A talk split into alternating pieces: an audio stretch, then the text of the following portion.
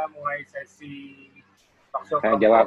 untuk Hmm. question and answer dari sesi talk show from home hari Rabu kemarin yang berbicara Hmm. immunometabolism preventive terhadap infeksi virus. Nah, aku mulai dari pertama ya Mas ya pertanyaan yang sudah terkumpul dari dari Rabu kemarin. Jadi Hmm. semuanya inti masalah itu di gula darah. Semakin rendah Hmm. Akan semakin baik kondisi imun dalam Hmm. menghadapi patogen dari luar, termasuk COVID. Pertanyaannya, kalau kondisinya sudah dari riwayat autoimun, dalam hal ini sudah ber-KF dan GDP-nya juga di bawah 100, apakah eh, oke kah imunnya dan sama enggak kasusnya dengan yang sudah punya sindrom metabolik karena pasti imunnya juga lemot jika berhadapan dengan patogen COVID. Itu ah, suara Mas Budi kecil, aku nggak bisa dengar banget. Maksudnya aku dengar sebagian tadi autoimun, terus Kalau Apa yang kondisinya terjadi? kalau kondisinya dari riwayat autoimun eh, hmm, itu gimana eh, kondisi imunnya? Karena kan lewat lewat autoimun yang sudah KF atau belum? eh, Sudah. sudah ber-KF dan GDP-nya juga di bawah 100. Sama kalau kasusnya juga sudah ada metabolis sindrom sindrom metabolik. Kalau sudah ber-KF sih nggak ada masalah kalau autoimun. Kan kuncinya kalau tujuannya pada saat sudah ber-KF semua kan inflamasi pasti turun. Jadi pada saat sudah punya metabolic syndrome kah atau punya autoimun background lah, intinya pada saat dia ber-KF kan level inflamasi di tubuhnya dia pasti turun. Kalau level inflamasi di tubuhnya udah turun, ya berarti ketosisnya sudah berhasil eh, istilahnya apa? Mencegah respon inflamasi berlebihan. Jadi eh, autoimun sendiri itu bukan problemnya pada saat belum KF itu kan kalau nggak ditahan pakai steroid misalnya dia flare up. Nah harusnya dengan KF dia harusnya sudah tidak ketergantungan oleh steroid lagi. Dia udah karena dengan gula darah dia yang rendah dan dia ketosis, inflamasi inflamasi di tubuhnya udah turun, ya jadi mencegah fatalitas dari saat terinfeksi ini hubungannya dengan tadi tadi aku nggak jelas kayaknya hubungannya kalau terinfeksi COVID gimana gitu ya? Iya, betul, Mas.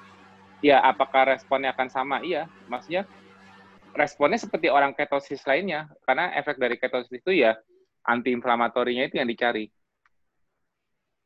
Sama, nggak ada. Yang penting tujuannya intinya mau backgroundnya dia apa pun, mau metabolic syndrome, diabetes maupun eh, autoimun, pada saat dia udah ketosis berarti dia tidak tidak memberikan kesempatan untuk gula darahnya tinggi dan overinflamasi dari replikasi virusnya. Jadi intinya respon imunnya harusnya jauh lebih baik dibanding sebelum dia KF sama sekali. Itu. Oke. Ada lagi, Mas, sama? Lang- eh, modelnya apa itu Mas? Yang yang eh, kalau ada mau nanya hand raise terus di langsung orangnya nanya aja langsung. Karena aku jawab Mas tinggal pilih yang mana raise hand. Jadi sistem raise hand aja. So far belum ada yang raise hand, jadi aku masih fokus ke pertanyaan-pertanyaan yang sudah terkumpul dari Rabu kemarin. Hmm. Oke, lanjut Kak, pertanyaan tap- tap- kedua. Tapi fit- fitur raise hand mereka tahu kan ya? Yang Sudah, raise hand itu. sudah ada di tata cara. Ah. Ya. Ah. Ah, kemudian pertanyaan kedua dari Mbak Lili Rahma, apakah overinflamasi bisa menyebabkan imun yang rendah atau malah sebaliknya imun rendah bisa menyebabkan yang overinflamasi? Imun rendah itu maksudnya apa ya? Imunnya tidak responsif. apakah mungkin imun imun rendah itu misalnya contohnya gini eh immunosuppression misalnya kayak CD4-nya lebih rendah misalnya gitu kayak kayak kasus HIV kan CD4 dia rendah Ya. nah tapi kan di problem metabolisme kayak metabolic syndrome itu kan indikasinya CD4-nya juga rendah walaupun tidak serendah orang HIV efeknya kalau kalau dia ada apa ada tantangan dari virus terutama virus jenis baru yang replikasinya cepat, efeknya ya ya respon imunnya jadi berlebihan kalau CD4-nya rendah. Jadi kan kuncinya kan kuncinya di di respon imun itu kan dari mulai rekognisi awal begitu infeksi masuk kecepatan respon imunnya itu yang paling menentukan outcome-nya infeksi tersebut akan jadi immunity atau bakal menjadi auto ah, sorry menjadi imunopatologi Makanya kuncinya kecepatan respon imun di awal dan terutama di jalur mukosa itu paling penting. Dan kalau CD4-nya rendah dan terindikasi ada limfositopenia atau limfopenia, di mana di hematologi rutinnya limfo, limfositnya jauh agak lebih rendah, rata-rata 15% ke bawah atau atau di bawah 20% karena dia metabolic syndrome ya. Ini ngomong di luar KF. Resiko dia untuk mengembangkan efek inflamasi yang berlebihan itu jauh lebih tinggi saat dia memiliki immunosuppression. Immunosuppression itu artinya imun risk profile-nya dia lebih tinggi karena karena HbA1c-nya dia tinggi misalnya atau CD4 per CD8 ratio-nya dia juga juga karena CD4-nya rendah di bawah 400 misalnya di, bawah 300 itu lebih resiko untuk memicu kemunculan peradangan berlebih saat ada infeksi terutama infeksi yang sifatnya virulence-nya tinggi, artinya replikasinya cepat. Jadi cepat menimbulkan beban infeksi, cepat menimbulkan viral load tinggi, sehingga imunnya mudah membuat imun kewalahan, overwhelm. Dan, dan, dan efek efek baliknya, inflamasi yang berlebihan ini yang yang mengarah ke fatalitas dari dari uh, hasil infeksi itu. Uh, ini pertanyaan berikut dari Dr. Fipri, Mas. Kebetulan beliau oh. hadir. Ya. Uh, 80% orang yang terinfeksi COVID ini tidak ada gejala atau gejalanya ada tapi ringan. 15% gejala sedang dan butuh rawat, sedangkan sisanya gejala berat dan butuh ventilator. Nah, Dokter BP mau nanya, kalau yang tanpa gejala atau gejala ringan itu eh, penjelasannya kayak gimana? tanpa gejala atau gejala ringan. Ya. Tapi akhirnya mengembangkan gejala apa enggak? Apa dia akhirnya negatif? Uh, sepertinya mau nanya yang negatifnya itu mengarah ke negatif. Oh, berarti ya imun mereka memang responsif bagus. Artinya biasanya ini terjadi di anak-anak yang masih muda, yang insulin sensitivitasnya masih bagus. Jadi dia respon imunnya lebih cepat, bisa jadi respon imunnya lebih cepat sehingga dia uh, apa namanya tidak sempat membiarkan infeksinya berlangsung lama itu pertama respon imunnya lebih cepat yang kedua hostnya dia sebagai host gula darah dia nggak tinggi sehingga uh, virus tidak cepat replikasi setelah dia menginfeksi. Misalnya dia inkubasi lebih lama dulu karena dia tidak cepat membuat progeny virion baru. Sehingga dia tidak dan dan tidak respon imunnya juga tidak berlebihan karena dia memang masih insulin sensitif. Dan walaupun dia masih makan karbo mungkin dia gula darahnya juga masih bagus. Jadi dia memang bisa bisa non simptomatis tapi kalau virionnya virus yang menginfeksi di awal sempat memproduksi sempat uh, menghasilkan progeni baru yang bisa membuat dia sebagai carrier jadi carrier itu dia non simptomatis tapi dropletnya dia dari dari dari respirasi dia, droplet maupun aerosolnya dia bisa mengandung virus yang bisa menular ke orang lain walaupun dia sendiri belum mengalami respon imun terhadap virus tersebut. Itu kayak gitu. Okay. Tapi tapi itu bisa bisa bisa tiba-tiba muncul gejala dia menjadi parah bisa kalau respon imunnya lambat atau dia clear tanpa gejala. Ya kayak kayak flu biasa, kayak flu biasa itu artinya gini. Kita pernah mungkin uh, kena flu cuma bersin-bersin sebentar, batuk sebentar, terus hilang. Tapi begitu kita pulang ke rumah, orang rumah kita yang lebih nggak kuat imunnya atau dia nggak bisa kontrol gula darahnya, dia benar-benar flu beneran sampai berapa hari demam dan sebagainya. Ini ini contoh kasus seasonal seasonal flu aja.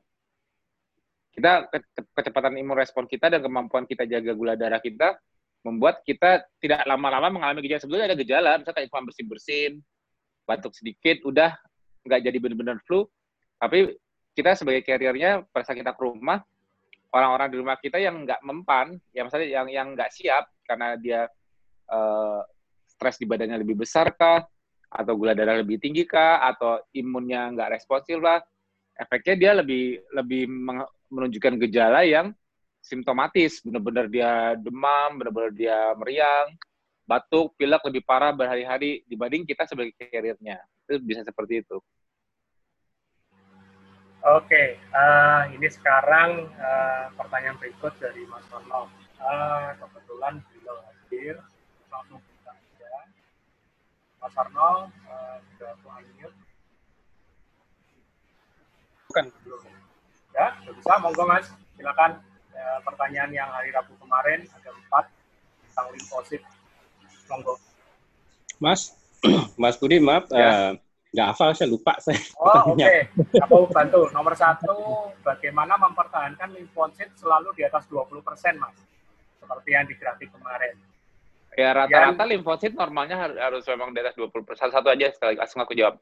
Okay. Yang pertama, limfosit memang rata-rata harusnya 30 persen. Misalnya uh, 20 sampai di atas 20 persen lah ya. Rata-rata kalau nggak salah 30 persen rujuk ke labnya.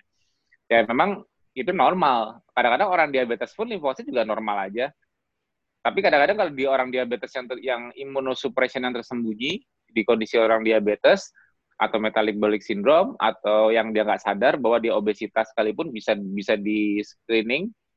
Itu walaupun limfosit dia udah diketahui normal sesuai dengan rujukan di hematologi lengkapnya tapi ternyata nanti dia bisa bisa menemukan saat dia tes CD4 nya ternyata di bawah 400 yang harusnya di atas 400 450 ke atas ini dia di bawah 400 berarti walaupun dengan total limfosit total limfosit itu total sel-sel limfosit T dan B sel itu dia normal kelihatannya, tapi rasio CD4 di kondisi belum infeksi, CD4-nya itu sebagai T helper-nya rendah. Nah, kemarin kita ngomong di grup nakes, kalau kata Mbak Eva kan CD4 count lebih gampang di, dihitung dibanding di lab kan lebih gampang dicek CD4 dibanding CD8. Kata Mbak Eva, aku sih juga nggak pasti kalau ada yang si nakesnya kerja di lab mungkin lebih tahu juga uh, bener nggak CD4 itu lebih mudah aksesnya untuk di untuk di screening di lab tersebut. Kalau dulu zaman dulu awal awal-awal sebelum ada grup KF kan aku sering megang orang HIV secara langsung. Aku dulu kalau minta mereka cek CD4 CD8 rasionya, mereka di lab mana pun mereka minta katanya sih lah harus dikirim ke Darmais dulu. Karena alatnya cuma ada flow cytometrinya cuma ada di Darmais dan akhirnya dikembalikan lagi baru ke lab jadi butuh waktu lebih lama. Tapi nggak tahu kalau sekarang-sekarang ini apakah setiap udah banyak lab yang memiliki uh, pengetesan CD4 ini karena CD4 itu kebanyakan sih orang taunya cuman kalau dia HIV baru dia ngecek CD4 kalau nggak nggak HIV dia nggak perlu lihat CD4 karena spesifik di HIV CD4-nya yang terinfeksi oleh virus HIV-nya sehingga mengalami penurunan jumlah CD4. Tapi untuk melihat imun risk profile seseorang, kemampuan dia menghasilkan respon yang imun yang bagus, itu sebetulnya bisa dicek lewat CD4. Nggak harus dia HIV dulu untuk tahu CD4 dia normal apa enggak. Karena yang banyak nggak disadari ialah obesitas, metabolic syndrome sekalipun bisa menekan CD4. Tapi tapi kalau di kondisi metabolic syndrome yang lebih berat, udah menaun atau memang dia manula juga penuaan, imun risk profile-nya tanpa perlu lihat dari CD4 udah bakal kelihatan dari limfositnya. Kalau tadi kan eh, CD4 itu kan menentukan kualitas dari limfosit. Tapi seiring dengan aging dan metabolic syndrome yang severe, kuantitasnya juga turun, yaitu terlihat dari limfositopenianya, limfositnya lebih rendah. Makanya kadang-kadang obesitas atau diabetes yang tidak disadari maupun yang sudah terdiagnosa, itu kadang-kadang rasio neutrofil dibagi limfosit. Jadi dalam hematologi rutinnya, dalam hematologi lengkapnya kalau dicek darah, neutrofil dibagi dengan limfosit. Neutrofil itu bisa jadi kalau di di lab itu namanya segmen, itu hasilnya tinggi lebih tinggi maksud maksudnya uh, uh, limfositnya jauh jadi rendah di bawah 20%. Jadi sehingga perbandingan perbagi, pembagian antara neutrofil per limfositnya tinggi neutrofil ke mana-mana. Nah itu biasanya disertai oleh LED, laju darah dan terutama CRP itu yang rata-rata lebih tinggi. Jadi CRP itu menandakan level inflamasi di tubuh kita itu seperti apa. Nah di obesitas dan diabetes ini level peradangannya juga rata-rata lebih tinggi yang nggak disadari oleh obesitas dan dan diabetes ialah dengan level peradangan dia yang lebih tinggi ini saat dia terinfeksi beneran oleh infeksi dia bisa uh, menghasilkan inflammatory response yang berlebihan nantinya. Susah untuk calm down. Jadi dia bisa sampai gejalanya bisa lebih ke arah severe. Itu problemnya. Jadi untuk menjaga supaya limfosit nggak turun sebetulnya orang normal pun kalau dicek limfositnya juga belum tentu turun terinfeksi, terinfeksi virus yang cepat cepat berkembang, baru nanti tiba-tiba hari berapa limfosit itu udah mulai kelihatan turun. Kalau nggak segera baik lagi ya dia fatal. Jadi kalau kalau menjaga limfosit kualitasnya CD4 bagus, ya lima pilar, nggak ke mana-mana lagi itu. Ya, baik. Yang kedua apa? Monggo Mas Sarto. Mas Budi minta tolong dibacain Mas, saya nggak nggak Eh, megang. aku ada chat sisa pertanyaannya. Oke, yang itu yang nomor 34 lanjutin ya. Ada di chat soalnya. Yang nomor dua, Iya, Mas, kalau limfositnya drop, itu menaikkan limfositnya ke batas aman bagaimana caranya? Kalau limfositnya drop karena apa? Karena diketahui tidak sengaja hematologi lengkapnya limfositnya rendah, apa pada saat setelah terinfeksi dicek Dua-duanya. limfositnya drop? Ya, dua-duanya. Ya Mas ini eh, konteksnya kita terinfeksi virus Mas. Ya oke, terinfeksi virus. Pas diinfeksi virus, contohnya contohnya COVID, terus mengalami limpo, limfositopenia, artinya limfositnya turun, misalnya cuma 15%. Gimana naikinnya lagi? Iya gitu. Ya, protokolnya kemarin aku yang kata manajemen COVID Management Infection untuk mencegah fatalitas, aku udah share di Facebook juga. Itu intinya pada saat orang-orang udah masuk ke, ke kondisi inflamasi yang tinggi, demam, biasanya, biasanya demam, habis demam itu biasanya limfositnya udah mulai drop kalau di COVID. Nah, di kondisi demam itu harusnya dia sudah mengalami namanya eh, anoreksia. Jadi dia eh, lebih jadi nggak jadi apa ya nafsu makannya kayak hilang. Terus di situlah momennya untuk dia memperpanjang puasa. Jadi protokolnya ya sebetulnya sih jujur ya, aku ada megang, aku eh, off the record, aku nggak bisa nggak bisa nyebut identitas. Udah udah yang aku pegang sekitar 12 orang yang positif dan sudah bergejala. Alhamdulillah membaik semua, tapi sorry nggak bisa sebut identitas. Protokol yang aku kasih sama. Dan rata-rata mereka kalau yang sudah bergejala, mereka memang udah nggak bisa makan mual. Ada gejala mual juga dan mereka udah udah udah apa namanya? Udah nggak nafsu makan. Nah, di situ kesempatan aku bilang gini, ya udah perpanjang puasa aja. Perpanjang puasa dengan cara tidur. Jadi jadi dia jadi dia begitu begitu dia nggak nafsu makan demam orang demam rata-rata nggak nafsu makan sih. Jadi begitu dia demam, aku suruh dia tidur sampai sore. Ya bangun untuk sholat aja kalau yang muslim. Tapi dia benar-benar tidur dan nggak makan cuma minum, tidur, minum, tidur, minum.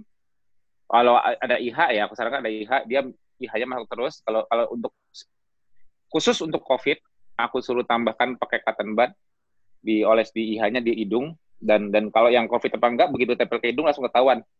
Langsung langsung begitu ditempel gitu, nggak nyampe beberapa detik, sampai belakang tenggorokan, sampai paru-paru jadi anget semua. Beberapa begitu tempel ke hidung langsung kayak nyesek, kayak ketarik gitu. Ya, itu berarti imunnya udah bangun untuk siap melawan. Itu nggak apa-apa, nggak usah takut. Itu reaksi pertamanya itu kadang-kadang ngagetin kalau IH di hidung. Tapi kalau nggak ada nggak ada nggak ada infeksi di, di jalur nasofaringel dan paru memang nggak nggak nggak bakal berasa apa-apa. Tapi kalau yang memang ada infeksi di situ begitu tempel nanti dia kayak kayak berasa itu berarti membangun imunnya untuk respon dan dan pastikan jalur jalur detox urin BAB lancar itu udah pasti. Tapi pada saat hari pertama dia start protokolnya ialah dia tidur. Dia tidur bangunnya sore. Sore itu dia kadang-kadang nggak usah aku dia buka tetap nggak aku nggak nggak aku WF kan nggak. Tapi dia buka dia makan. Tapi dia makan yang biasanya agak lembut-lembut. Kayak misalnya cuman masih nggak nafsu makan mas? Ya udah. Tapi biasanya aku nggak langsung ya udah nggak usah makan tidur lagi sampai ah, biasanya nggak tetap makan. Biasanya mereka aku suruh minum kalau nggak bisa makan yang keras kaldu dulu alpukat dulu. Pokoknya apa yang lembut yang bisa ketelan aja atau makan telur dadar dulu apa aja udah. Habis itu gimana? Hi- jaga hidrasi tidur lagi. Jadi kerjanya kerjanya selama dua tiga hari ya rata-rata sih dua hari ya rata-rata hampir semuanya itu cuma dua hari udah clear. Besoknya itu udah udah udah jam jam duaan aja mereka udah udah nggak anoreksianya udah mulai hilang. Mereka tetap panjang puasa tapi anoreksia udah pelan mereka udah mulai lapar. Ini bisa muncul dari kedua atau dari ketiga. Pas hari ketiganya ini rata-rata total hampir sama semua di hari ketiga ya. Tapi ada yang hari kedua juga udah muncul. Mereka udah mulai merasakan nafsu makannya kembali. Dan mereka di saat itu mereka udah enakan. Dan rata-rata hari pertama saat oh kembali ke hari pertama. Pada saat hari pertama mereka mengalami gejala ini mereka sembelit ya aku nggak tahu kenapa rata-rata sembelit bahkan sebelum muncul gejala mereka juga udah udah, muncul sembelit dulu. Tapi setelah mereka udah mau clear justru dia mereka kebanyakan ada yang BAB-nya normal tapi banyak ada yang kayak diare atau mencret banyak. Nah di situ mereka udah dari situ baru mereka eh, kayak jadi lapar habis itu. Jadi kayak nafsu makan udah mulai naik lagi biasanya ini kayak detox besarnya itu di hari kedua, hari ketiga.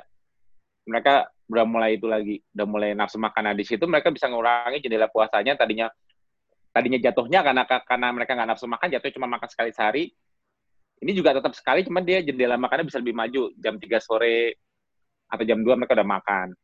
Hari ketiga, hari keempatnya, rata-rata mereka udah bener-bener seger, tapi mereka udah produktif. Maksudnya awal-awal demam, produktifnya apa? Mereka ingus, ingus sama dahaknya banyak banget, kayak kayak keran gitu, pakai tisu terus. Nah, di situ mereka tapi di kondisi itu pas mereka lagi produktif gitu mereka lapar. Lapar, di mereka aku suruh ya udah kalau udah udah hari ketiga keempat kali udah udah sementara bukan jam 12 recovery dulu. Tapi habis makan tidur lagi ya. Jadi nggak nggak aku suruh apa-apa cuma cuma makan tidur. Jadi selama regimenku itu ngejarnya cuma puasa, recovery, puasa, recovery, puasa, recovery. Ya alhamdulillah. Hasil labnya ada yang yang alhamdulillah yang terakhir aku baru dapat infonya ada ada ada orang kemarin yang terakhir aku pegang dia dalam dua hari tadinya limfositnya cuma sekitar 14 atau 13 hari kedua langsung naik jadi 21 naik 21 habis ini belum ngecek lagi ya. Aku masih nunggu infonya. Aku aku anggap terus pada saat dia naik 21 HB-nya HB-nya sempat turun dari 11 turun jadi 9 tapi nggak usah khawatir itu bakal rebound lagi naik lagi. Makanya aku bilang udah recover dulu. Pokoknya recover dulu makan dulu terus sambil sambil makan tidur makan tidur. Tapi itu rata-rata walaupun dengan makan tidur makan tidur itu mereka paling banyak di hari ketiga keempatnya makannya paling banyak cuma satu setengah kali rata-rata.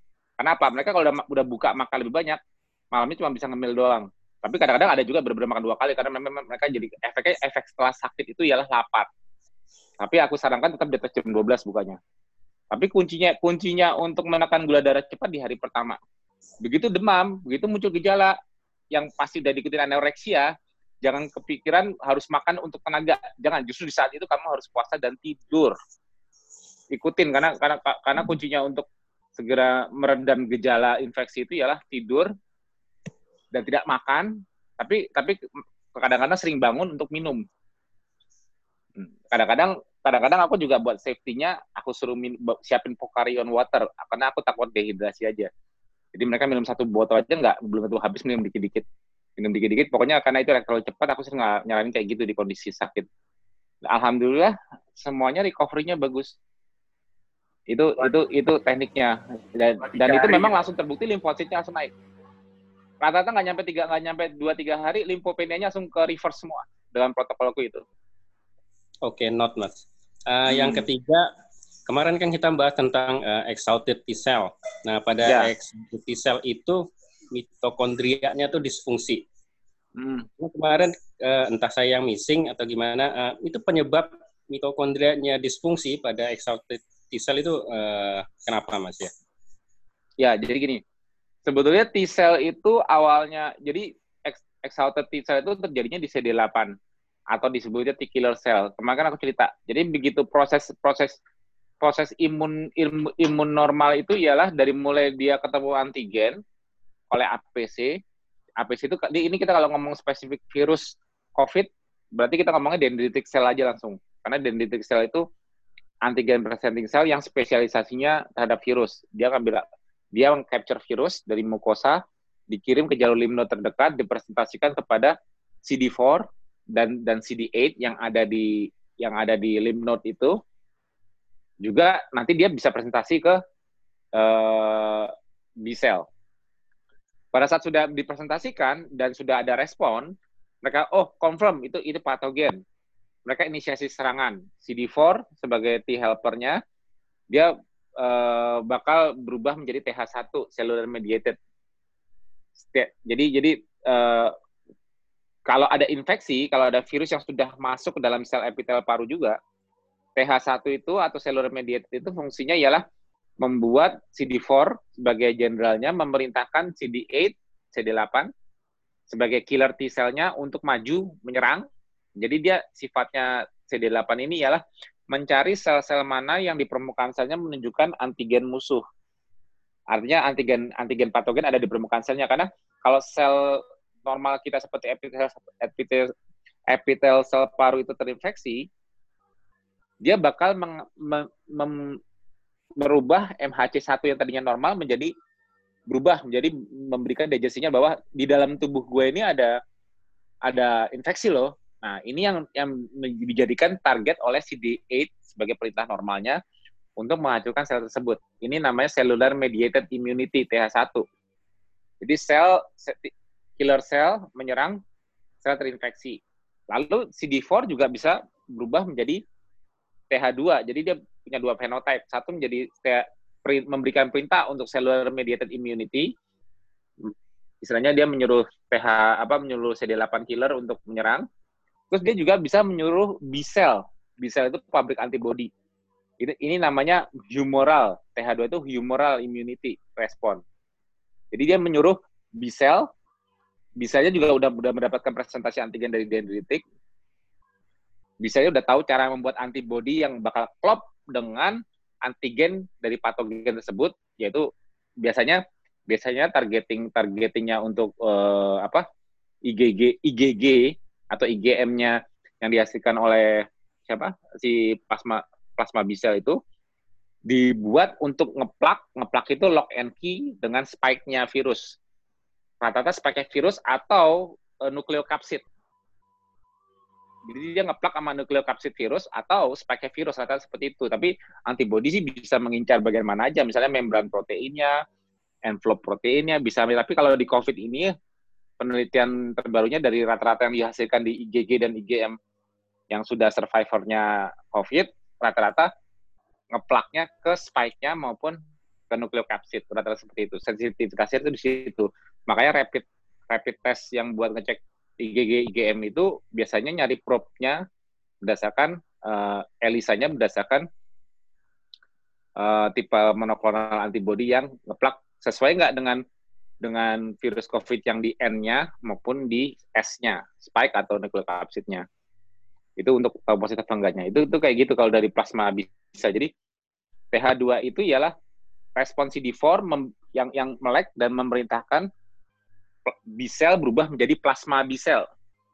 Plasma. Jadi B cell itu pada saat pada saat posisi dorman, saat dia jadi penyerang di di sistem humoral, dia berubah menjadi plasma B cell yang yang yang artinya dia bakal jadi pabrik memproduksi antibodi. Nah, antibodi yang dihasilkan ini fungsinya untuk nge-tagging patogen, terutama dalam hal ini virus, yang belum menginfeksi ke dalam sel, yang belum menginfeksi epitel sel, tapi dia masih di sirkulasi darah maupun di jaringan mukus, misalnya masih di mukus gitu loh, atau di di, di airway-nya, epitelialianya.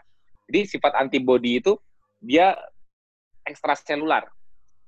Ekstraselular artinya di luar sel.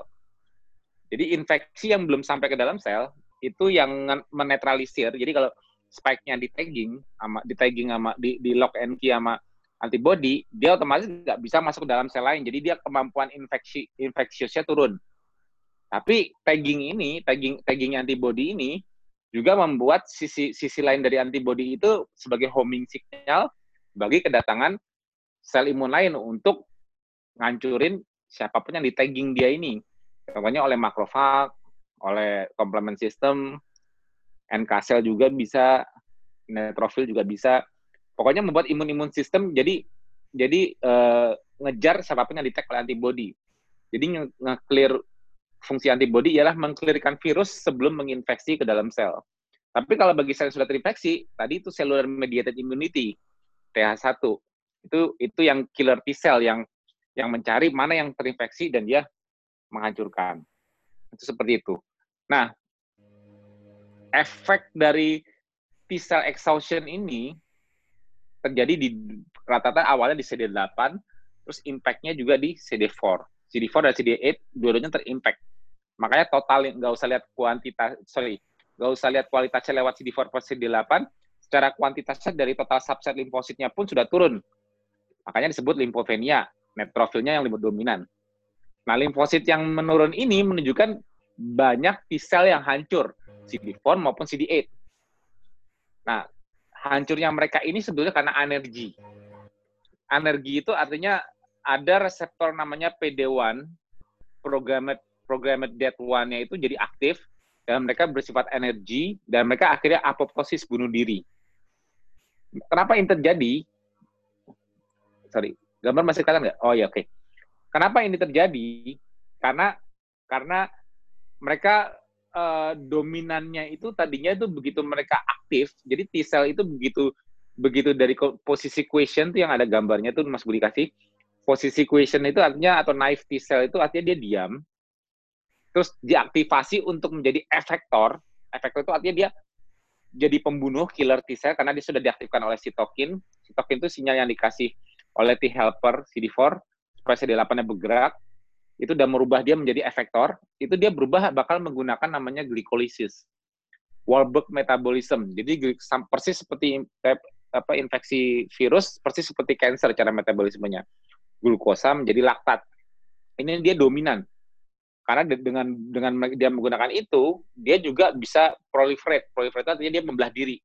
Jadi banyak misalnya. Karena untuk pembelahan sel yang cepat tetap dibutuhkan glukosa Nah, pada saat dia membelah cepat ini, dia nggak keep up dengan beban infeksinya, beban jumlah jumlah sel yang terinfeksi, sehingga sehingga dia mengalami exhaustion. Exhaustion itu kayak keletihan. Nah, kalau dia keletihan kayak gini, dia nggak bisa switch back ox oxidative phosphorylation. Akhirnya dia energi. Jadi, jadi dia dia tadinya pakai glikolisis. Tadinya kan dia kan bypass mitokondria. Di kondisi question, question itu diam, dorman, kan dia kan menggunakan mitokondria, jadi dia bisa pakai glukos maupun fatty acid untuk menghasilkan ATP di mitokondria. Tapi pada saat dia jadi efektor, dia totally totally use glikolisis, glukosa. Tapi dia nggak bisa kembali lagi menggunakan mitokondria karena dia uh, apa ya exhaustion gitu, keletihan. Nah, mitokondrianya ini rata-rata mereka mitokondrianya sudah mengalami perubahan morfologi secara morfologi dan juga penurunan densitasnya juga kelihatan. Jadi artinya kualitas mitokondria menurun. Sehingga dia menjadi sel yang tidak ada gunanya. Nah, pada saat dia mengalami hal ini, dia tidak bisa switch menjadi menjadi normal kembali, dia menghancurkan diri, apoptosis, bunuh diri. Makanya aktif itu programmed cell death, PD1, ligannya jadi aktif, dan dia akhirnya menghancurkan diri, mati. Jadi jadi penurunan limfosit terjadinya limfofenia itu karena banyak T cell ini yang hancur. Hancurnya itu karena mereka bunuh diri sendiri. Karena mereka keletihan, exhaustion, karena begitu mereka merespon beban beban infeksinya sudah terlalu banyak. Kenapa ini? Jadi jadi ini penyebab T cell exhaustion ya. Tapi yang menyebabkan ini di awalnya kenapa? Tadi kan aku ini kan nunjukin imun respon yang normal, terus kejadian kenapa ada T cell exhaustion. Jadi mundur lagi ke belakang. Nah, apa yang menyebabkan T cell exhaustion ini lebih mungkin terjadi? lebih mungkin terjadi ialah beban kan kan akibat T cell exhaustion akibat beban infeksi yang sudah terlalu banyak mereka exhaustion. Nah, sudah kronik. Nah, itu bagus ini gambarnya dikeluarin lagi Mas Budi.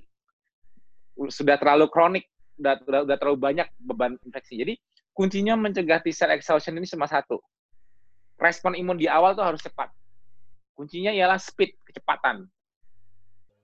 Jadi jadi jangan membiarkan infeksinya berkembang lebih cepat dulu, ya udah jelas ya hiperglikemia itu pasti mendukung atau hiperinsulinemia mendukung replikasi yang cepat dari virus.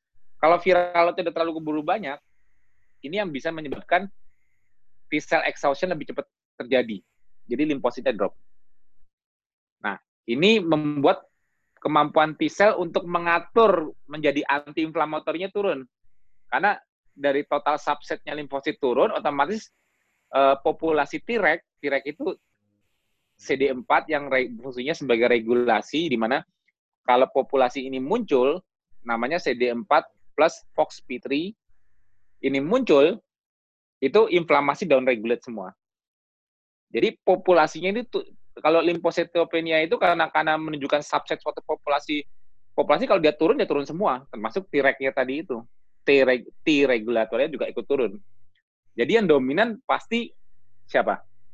Kalau kalau kalau kalau adaptif adaptif timnya, tim adaptifnya T sel turun semua, yang dominan siapa? Yang dominan kan makrofag, ya. Uh, netrofil, pokoknya semua elemen innate primitifnya itu yang paling dominan dan mereka kerjanya selalu semua inflamasi. Kerjanya inflamatori semua. Baris depan itu kerjanya inflamatori semua. Jadi jadi inflamatori respon itu memang dibutuhkan sebagai respon imun di awal yang menyebabkan menjadi fatal karena nggak ada yang menghentikan mereka. Jadi okay. mereka dominan, mereka yang ngerjain semua. Sedangkan mereka ngerjainnya selalu dengan sistemnya peradangan. Ini yang efeknya efeknya merusak ke seluruh ke seluruh sel yang lokasi infeksi itu merusak. Jadi epitel selnya bisa bisa uh, karena banyak sel mati jadi kayak menebal, bisa muncul edema, terus muncul apa hyalin membran yang aku bilang kemarin itu kayak membran liquid viskos itu yang tebal itu juga makin makin membuat apa mempersempit alveolar alveoli alveolinya makin sempit sehingga oksig, difusi oksigen juga makin susah nafas makin sesak lebih cepat menuju ke distress distress respirasi otomatis ya akhirnya jadi akut respiratory distress syndrome nah itu udah fatal. Nah itu udah fatal udah mereka harus lapor. Oke mas. Yang terakhir mas terkait dengan metabolisme. Uh, replika virus ini kan kalau untuk menahannya itu kan AMPK harus tinggi ya dan kita menekan mTOR nah kalau uh, terjadi intermittent hipoksia itu kan AMPK tinggi ya, itu berarti bisa menekan replika virus ya?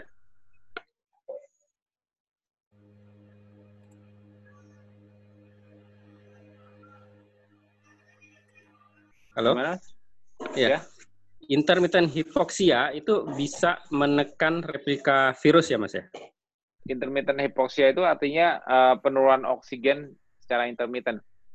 Iya, kan AMPK tinggi ya itu itu memicu AMPK sebetulnya gini hipoksia itu memberikan stres mengaplikan HIV satu jadi bahkan di kondisi kayak kayak cancer yang sedang replikasi sekalipun kayak cancer yang sedang sedang bereplikasi dengan Warburg fenomena Warburg yaitu uh, glikolisis aerobik glikolisis ada oksigen tapi dia pakai glikolisis itu salah satu gennya namanya uh, HIV1 itu malah malah stabil karena untuk untuk membuat glikolisisnya cepat itu butuh kestabilan dari HIV.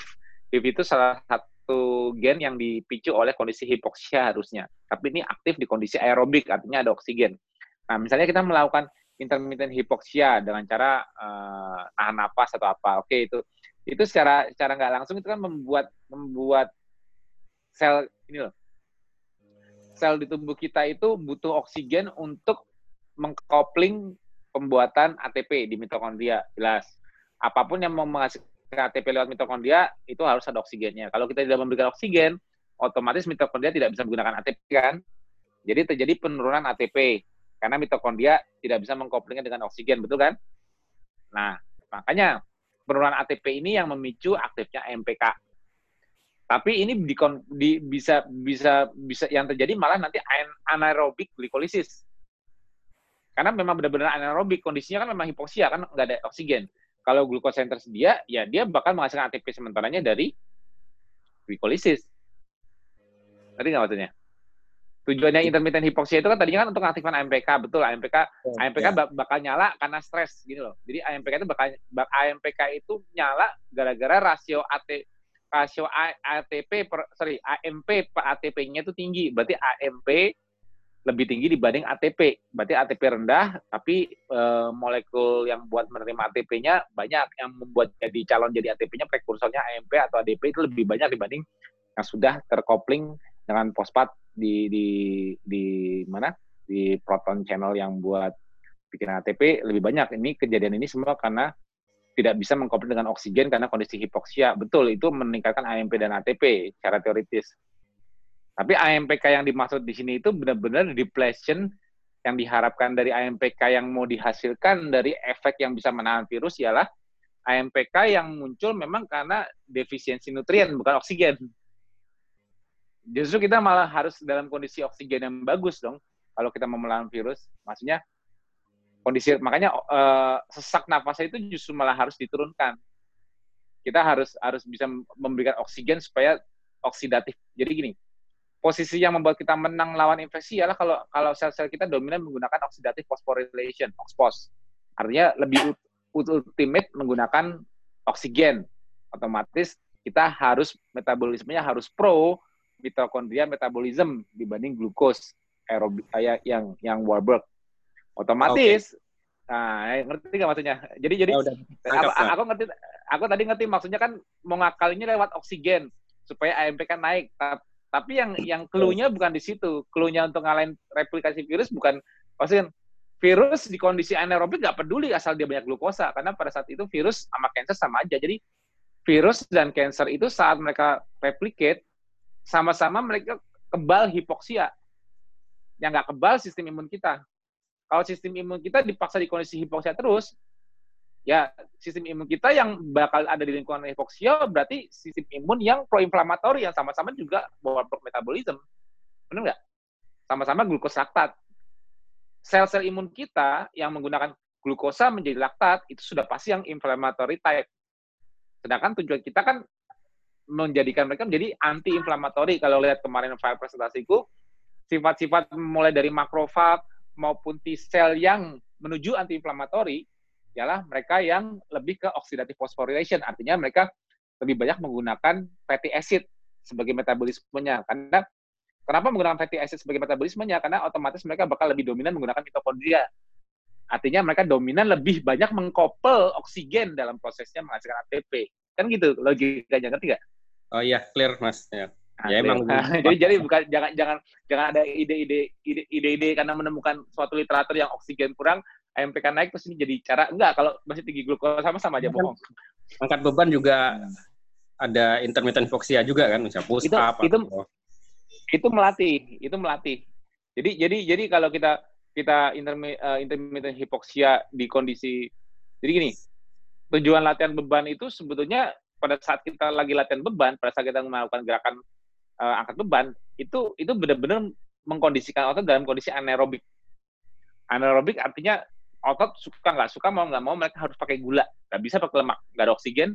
Karena kalau pakai pakai kalau pakai lemak kan butuh oksigen, jadi kondisinya bukan kondisi anaerobik. Nah kalau anaerobik mau nggak mau pakai gula. Nah oleh sebab itu otot kita memang bakal menggunakan cadangan glikogennya, walaupun gula darahnya rendah. Bakal menggunakan glikogennya. Tapi yang aku cerita kemarin di grup nakes, glikogen yang sudah dipakai itu nanti pun yang menjadi laktat karena karena nggak bisa dimasuki lewat mitokondria, laktatnya bakal dirubah kembali menjadi gula di core recycle. Nah, jadi core recycle sudah merubah merubah laktat menjadi glukosa kembali setelah setelah kita nahan tadi itu kan laktatnya tinggi kan otomatis kan otot kita kan jadi kayak kram kita nggak mungkin kuat terus kan akhirnya kita lemesin akhirnya oksigen lari lagi akhirnya dia bisa metabolisme fatty acid lagi terus akhirnya gula meningkat setelahnya karena core recycle sudah menghasilkan perubahan lagi dari laktat menjadi lactic acid menjadi glukosa lagi. Glukosa yang sudah mengalir, bisa mengalir lagi di sini langsung diaptek lagi. Diaptek lagi oleh otot simpan lagi glikogennya. Dia mengalami anaerobik lagi pakai lagi. Nah itu itu itu sebenarnya melatih di situnya. Jadi kita melatih melatih eh, kemampuan otot untuk jadi efek dari resistant training itu ialah kita memperbe- mem- memperbagus kemampuan kita sto- storing glikogen itu intinya gitu. Efek dari interresistant resistant training itu ialah kemampuan kita store glikogen itu bagus. Eh, efeknya glukos kita jauh lebih tinggi. Jadi gini, orang yang ototnya lebih banyak, artinya dia memiliki kemampuan menyimpan glikogen yang lebih banyak, otomatis dia lebih toleransi terhadap jumlah glukosa yang ada di makanan. Itu, itu rahasia kayak gitu. Tapi bukan arti bukan dalam arti ini diartikan wah kalau aku ototnya banyak aku bisa makan karbo dong. Dan tetap ketosis jangan diartikan seperti itu. Tetap jaga rendah karbohidrat. Tapi otomatis kemampuan manajemen gula kita orang-orang yang banyak banyak tempat menyimpan glikogen artinya kemampuan dia untuk manage gulanya dia selalu stabil itu jauh lebih bagus mudah punya gula di bawah 80 kalau ototmu banyak gitu loh dibanding ototnya sedikit itu kuncinya di situ Oke, clear Mas. Ya, Oke. Mas lanjut ke yang lain. Oke, Ya. eh, pertanyaan berikut dari ini dokter ini Mas Mbak Riani Erna. Monggo Mbak Riani. Iya. ya monggo Mbak. Silakan Mbak. Eh, halo, Mas Bobi. Mas halo Budi. mbak Ya, silakan Mbak. Mas Tio juga langsung. Eh, Oke, ya, makasih Mas Tio sudah berkenan hadir. Saya sempat eh, hadir pada sore hari ini atas eh, diskusinya baik sekali. Hmm. Ke, saya kebenaran dokter spesialis mata. Eh, Ya. Dalam kondisi di COVID begini tetap harus pelayanan kan kita nggak mungkin nggak harus ninggalin apa rumah sakit gitu loh. Hmm. Uh, saya sudah ber-KF satu setengah bulan lebih kurang, terus sementara GDP saya udah stabil sih, tetap di bawah 65 lah, alhamdulillah. Oh, bagus banget. Iya, selalu. Hmm. Karena memang saya nggak ada komorbid apa-apa gitu. Niat saya awal dan, saya dan, cuma, hmm, ya gimana dan mungkin dan mungkin nggak terlalu obes juga. Ya, uh, saya satu satu lima delapan, saya enam lima. Ini udah udah lima lima lima sembilan deh, udah turun enam kilo nih satu setengah bulan. Iya, iya. Uh, Cuma ini aja sih awalnya cuma Bagus. buat healthy aja, buat buat lifestyle lah gitu, untuk ubah dari. Ya makanya dari, orang kan ini ini uh, salah satu contohnya. Salah satunya orang ya. orang yang KF karena mereka sehat mau tambah sehat sangat mudah nurunin gula darah sampai di bawah 80. Tapi iya. bagi ya. orang yang punya komorbid sebelumnya seperti diabetes, sampai Betul. setahun KF belum tentu bisa di bawah 80. Iya, saya dari satu minggu awal tuh udah udah 65 gitu karena ya, emang nggak dan, dan, gitu. dan dan mudah stabilnya kan, stabilnya ya, maksudnya nggak nggak nggak fluktuatif. Kan kadang-kadang ya, tapi ya kalau kalau kurang tidur pasti naik itu dari jamin uh, mungkin lah. Enggak enggak. Uh, gitu sih. Tapi sekarang lebih lebih lebih terasa lebih apa enjoy gitu loh. Lebih lebih lebih fresh gitu loh Artinya, lebih enteng badannya pak. Lebih enteng banget ya, dan dan dan ya, kalau kalau mau kalau mbak mau ingat-ingat lagi mungkin kalau dulunya gampang pegel-pegel gampang masuk angin betul. sekarang kayak hilang semua. Iya, kalau dulu dia tukang pijat mungkin dari pecat Iya betul. Hah? Jadi saya udah langganan sama Gumeset tuh udah satu udah punya satu nomor nomor dia pribadi itu tinggal tinggal panggil aja kalau udah mulai capek gitu. Jadi udah Iya, tapi tapi tapi sekarang nggak pernah dipakai lagi kan? Alhamdulillah enggak, alhamdulillah. Nah, itu ini salah satu itu yang aku maksud Mbak, efek dari ketosis, efek yep. Iya. dari ketosis, efek dari mudahnya kita mem, mem, menjaga gula darah dan efek dari puasa ini ialah apa? Inflamasi sistemik. Artinya inflamasi sistemik peradangan di tubuh kita yang kadang-kadang kita mengkategorikan peradangan itu kalau sudah simptomatis banget padahal enggak kayak cuman pegel-pegel apa apa itu peradangan loh mbak jatuhnya. Yeah. itu namanya low grade inflammation. Ini yang mampu buktikan dengan gaya hidup ini bahwa low grade inflammation ini yang harus hilang karena ini akar akar berbagai penyakit kronis di depannya dan juga akar yang membuat kita nggak bisa responsif saat kita melawan lawan infeksi yang secepat covid ini. Karena kita lebih tendensi kita akan akan overinflamasi ialah kalau kita tubuh kita sering mengalami low grade inflammation. Nah, dengan gaya hidup Mbak ini Mbak harusnya bisa membuktikan bahwa basic basal. Jadi gini, anggap aja gini. Anggap aja inflamasi itu memiliki basal. Yep. Ya, kayak basal gula darah, kayak basal insulin. Basal inflamasi inflamasi Mbak kemarin itu lebih tinggi. Sekarang jadi nih, ini basal inflamasi Mbak kemarin sebelum KF segini nih. Iya. Stress threshold Mbak cuma segini kalau yeah. ditantang infeksi, kalau ditantang infeksi, Mbak, Mbak bisa sampai sini pas terus turun lagi atau bisa lebih mudah lewatin threshold, akhirnya Mbak fatal. Betul. Ya. Tapi sekarang sekarang Mbak dengan KF, basal inflamasi Mbak ya. turun segini. Jadi pada saat memang ya. Mbak ada infla, ada infeksi atau apa pun itu, Mbak mungkin naiknya cuma segini, tapi nggak pernah sampai threshold di mana akan terjadi T cell exhaustion dan ya. sebagainya. Nah, ya. jadi jadi itu ya. rahasianya rahasianya punya gaya hidup ini kenapa harus dijaga ialah apa? Kemampuan Mbak untuk di challenge oleh oleh beban infeksi apa pun, Mbak nggak bakal lewatin thresholdnya itu rahasianya. Ya jadi uh, cuman mau nanya aja sih sebenarnya tetap tetap tetap di lima pilar aja kan sementara di uh, pandemi Betul. begini ya jadi nggak ada nggak hmm. ada spesial treatment apa gitu tetap tetap lima pilar aja. Ya ya lima pilar yang pasti uh, di kondisi Mbak mungkin mental health-nya ya karena mungkin kan lebih ya. lebih resiko ya, karena mungkin rasa takut. Iya betul. Agak stres kan mungkin dirasa takut ya apa-apa kalau aku ya. bilang sih bismillah aja. Karena kan ya. memang kalau kalau Mbak mau mau kita mau jujur ya, aku bukannya mau mau mengajukan semua orang terinfeksi, jangan. Kita tetap social distancing dan sebagainya tetap penting. Tapi kalau memang Mbak terinfeksi, ya jujur ya, kalau Mbak memang ya. terinfeksi di kondisi sekarang, anggap aja gini, anggap aja Mbak uh, somehow nggak bisa terhindar dari infeksi dan Mbak akhirnya terinfeksi. Aku yang jamin. gitu. Enggak, eh, ya aku yang jamin. Anggap aja Mbak carrier. Aku yang jamin kalau Mbak mempertahankan kondisi seperti ini, Mbak sama kayak orang yang aku pegang kemarin. Dan rata-rata orang yang rata-rata orang yang KF tidak tidak tidak menimbulkan limfopenia. Jadi kalau Mbak khawatir, Mbak mau Mbak untuk menghilangkan untuk menghilangkan kekhawatiran Mbak aja nih. Mbak kalau mau kontrol apalagi di rumah sakit kan mungkin lebih gampang aksesnya.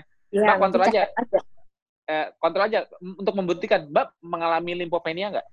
Oh, gitu. Jadi yang yang perlu dita, yang perlu ditakutin dari infeksi ini cuma satu ya. Ini ini ini, ini harus dijadikan. Ya. Ah, jadi gini, anggap anggap aja infeksi ini seperti infeksi flu. Ya. Anggap aja COVID itu seperti flu. Kalau semua orang menganggap COVID seperti flu, rasa takut hilang. Bedanya COVID, COVID sama flu itu apa bedanya? Bedanya COVID lebih memungkinkan kita untuk mengalami limfopenia yang akhirnya yeah. menuju fatalitas. Nah, oh berarti beda di situ. Nah, kalau aku menganggap COVID seperti flu dan aku cek ternyata aku nggak pernah mengalami limfopenia karena gaya hidupnya bagus dan level dan threshold dan bahasa bahasa inflamasinya rendah, otomatis yeah. ya efek COVID kembali seperti flu lainnya, apa yang jamin? Yeah. Nah, ya, tapi kalau uh, kalau punya metabolik yang nggak bagus, nah itu limfopenia Jadi kalau Mbak mau mau merasa tenangnya kalau kalau mau screening buat sendiri HbA1c yeah. sama okay. limfosit subsetnya berapa gitu. Limfosit, Bang ngecek per minggu, oh limfosit subset saya bagus kok nih. HbA1c saya aku jamin sini. Kalau tadi yep. sehat mungkin mungkin pasti normal dong, nggak ada yep. comorbid. Nah, itu itu itu menunjukkan bahwa imun risk profile Mbak sudah rendah. Dan situ Mbak nggak usah takut. Tapi tetap yeah. tetap menjaga untuk tidak menjadi carrier dan sebagainya itu tetap penting. Tapi yeah. rasa takut rasa takutnya muncul dari mental health problem itu kalau rasa takut kita bakal kalah. Iya, itu ya. sebetulnya sebagai orang orang kalau menjadi carrier dari COVID mungkin dia rasa rasa solidaritas dia nggak mau menularkan itu nggak takut. Tapi yang bikin kebanyakan orang takut adalah mereka kalah nggak ya dari covid kan itu. Iya betul. Nah jadi untuk untuk menghilangkan stres karena takut kalah dengan covid buktikan dengan HbA1c HbA1c sama HbA1c dan limfositnya. Kalau mau lebih bagus lagi untuk mau lebih yakin lagi kalau mbak mbak punya aksesnya mungkin aku nggak ngerti lab lab sekarang mbak ngecek CD4 kalau CD4 mbak bisa di atas 400 misalnya 450 ke atas itu udah udah udah merem aja deh. Udah merem kalau CD4 kalau CD4 Mbak udah di atas 450, itu Mbak udah merem aja deh. Mbak tuh bakal nah, responsif banget. Di Prodia bisa kok, Mas. Nah, di nah itu, aku sekarang ini udah nggak pernah ngecek-ngecek lagi karena dulu aku inget banget tahun 2012 itu orang-orang kalau ngecek CD4 itu ngelemparnya ke Darmais jadi feedbacknya lama kembali oh, enggak, ke udah, Prodia. Udah banyak, Prodia bisa. Sekarang, sekarang. udah banyak ya?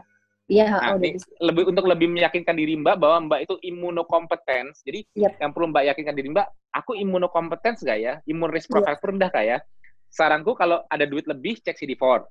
Kalau ya. mau agak murahan hematologi ya. lengkap uh, limfosit sama HB1C. Nah, kalau mau lebih yakin lagi eh, kalau mau buat kalau lagi lagi ngecek hematologi rutin, rutin ya membuktikan bahwa Mbak sekarang badannya udah enak ini gini sekali aja LED sama CRP-nya.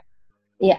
Ya, untuk gitu. kronis apa akut ya. Uh, uh, ya, uh, uh, nah kalau Mbak udah tahu ini biasanya lebih tenang. Walaupun ya. tetap melindungi diri supaya nggak pengen carrier kalau saya kan karena saya sendiri itu yang KF, sementara di rumah kan enggak gitu loh. Takutnya kalau saya ini carrier, ternyata suami atau anak atau siapa yang di rumah karena saya ngebawa gitu loh. Itu yang saya khawatirkan. Eh, ini Mbak, ini Mbak, Mbak, ya, Mbak ini ini, ini ini ini di, di lagi lagi lagi di musim kayak gini tuh aku lebih gampang mencerahkan orang. Tahu nggak kenapa? Ya gimana? Karena aku lebih gampang ini mencerahkan orang yang tadinya dia belum KF jadi KF kenapa? Gampang aku sehat aja aku nggak perlu KF kan aku udah bilang rata-rata orang sekarang imun risk profile ini ini ini kesempatan nih kesempatan bagi iya, orang ya, bagi jadi bagian jadi jadi campaign KF merubah gaya ya, hidup betul. keluarganya ialah maksudnya gini. Mas Tio tadi cerita mengenai imun risk profile. Jadi COVID itu berbahaya kalau imun risk profile kita itu resikonya tinggi.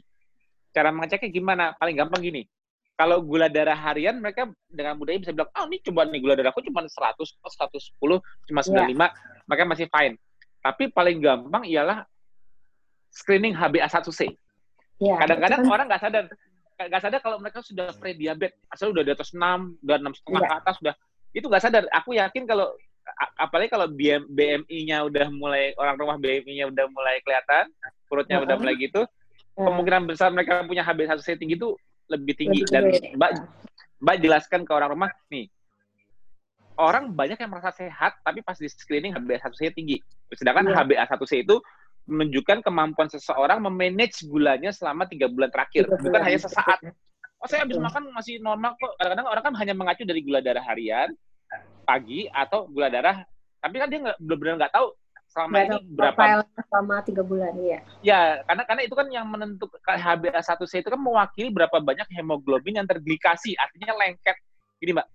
Hb, kan gini HbA1c itu HbA1c itu ya kan hemoglobin itu kan protein.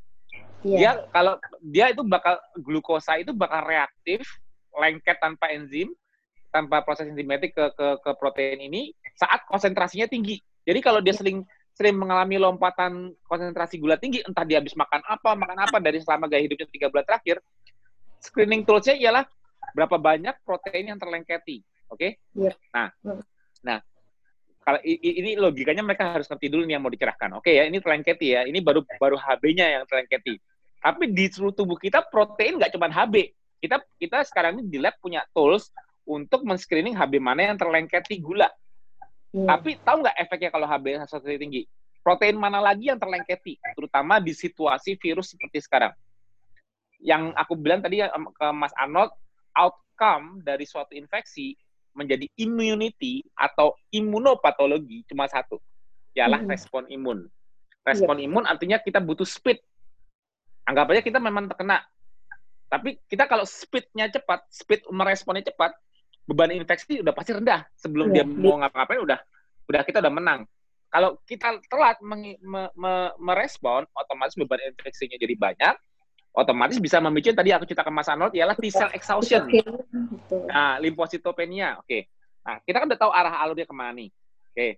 Nah, tahu nggak efek dari HbA1c tinggi kalau ternyata kita bisa membuktikan keluarga kita yang belum KF ternyata manajemen gulanya nggak bagus. Iya. Efeknya ialah di innate immune system. Mas Budi bisa ngeluarin uh, itu nggak apa makrofag reseptornya. Tapi kalau ya gini aja. Oke, okay, gampang gini Mbak. Uh, jadi Iya. kunci merespon itu ada di ada di dendritic cell, ada di makrofag. Mereka sebagai sel imun di balik mukosa. Jadi gini, masuknya COVID, masuknya SARS-CoV-2 ini ialah melalui airways.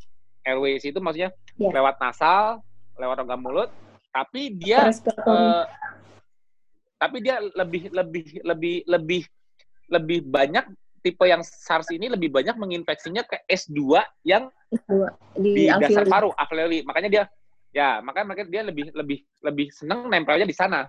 Iya.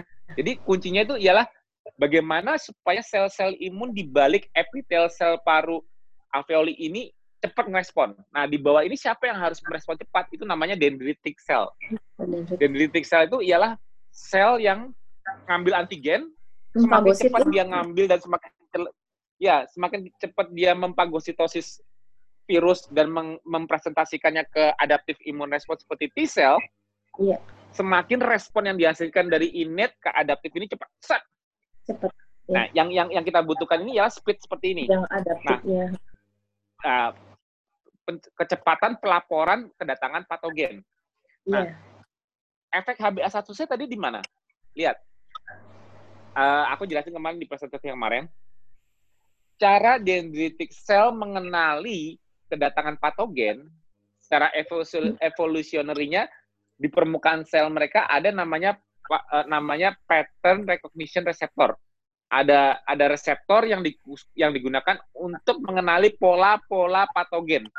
Jadi ada jadi kalau wah ini kayaknya patogen associated patternnya pattern patogen nih, entah itu virus atau bakteria. Itu itu cara mereka mendeteksi cepatnya ialah dengan PR namanya PRR di permukaan reseptor di permukaan selnya. Tahu nggak? Ini strukturnya protein. Iya. Jadi, jadi efek dari glycation tadi itu, gula darah yang tidak terkontrol itu, itu efeknya orang taunya cuma ah nempel di HB.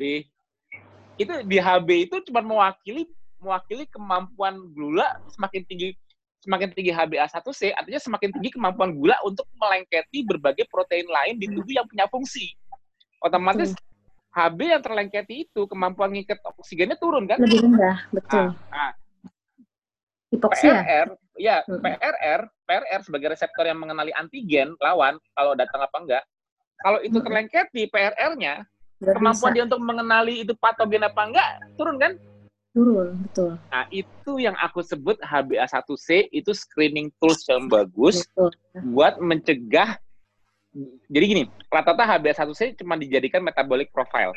Betul. Aku salah, karena karena infeksi itu apalagi sekarang lihat efek latennya COVID ini kan lebih lebih banyak kan menjatuhkan orang-orang yang fatalitasnya lebih banyak ke orang-orang punya komorbid kan. Betul. Nah, tapi tapi belum ada yang menarik garis besar hubungannya komorbid ini dengan isu pencegahan yang ada sekarang cuman sibuk gimana kita imunnya bagus imunnya bagus makan yeah. vitamin C sebanyak-banyak minum ini sebanyak-banyaknya im, mau diapa-apain imunmu kalau gini loh imunmu tidak akan mengerjakan apa-apa dikasih apa pun itu sebanyak mungkin kalau dia nggak ada lawan iya. tahu imun tahu kita imunnya bagus apa enggak saat sudah dikasih lawan beneran Yeah. Kalau imunmu bagus ya kamu responnya cepat. Cuman itu jawabannya. Nah, justru kita yang udah tahu akar masalahnya ya, ialah gini. Sebelum imun datang, iya. Jadi kita harus kemampuan semakin bagus metabolisme kita, semakin bagus kita manajemen gula darah kita, resiko kita untuk lambat merespon kecil. Betul. Nah itu dia aku bilang makanya uh, bagi yang ikut hadir juga hari ini, ya bagi yang belum keluarga apa yang belum KF, kadang-kadang mereka belum mau berubah karena mereka merasa sehat. Tapi yeah. mereka mau berubah kalau mereka lihat data. Lihat data mm. gini, uh, merasa sehat, oke okay deh kalau memang sehat, kita lihat profil HbA1c aja deh. Mm -hmm. kalau mereka udah udah udah enam ke atas, mm -hmm. kamu udah pre loh. Udah warning udah, ya. Nah, udah warning. Nah, ini udah, udah mulai minimal minimal dengan lihat lihat lihat lihat HbA1c-nya begitu minimal dengan lihat itu mereka minimal ikut KF Mikir. atau enggak mereka udah mulai ngulangin karbo. Karena yeah. kalau iya. mereka tambahin karbonya, kita bisa menjelaskan efeknya ke immunosuppression dan nanti kalau kamu benar-benar di challenge virusnya, kamu lebih nggak siap dibanding orang yang habis satunya lebih bagus. Yeah. Nah itu itu itu bisa jadi momen kita untuk menyadarkan orang lain bahwa manajemen kemampuan manajemen gula darah itu penting. Entah kamu lifestyle-nya masih karbo kayak yang penting kamu bagus gak cara kamu memanage.